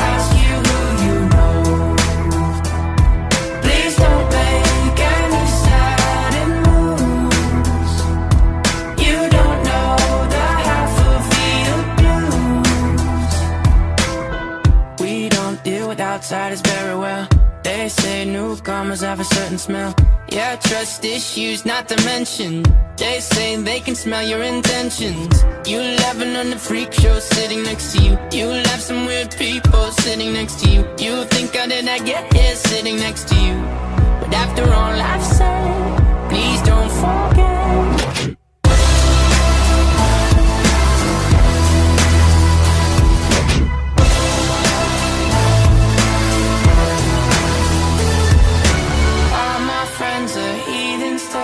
Slow. Wait for them to ask you who you know. Please don't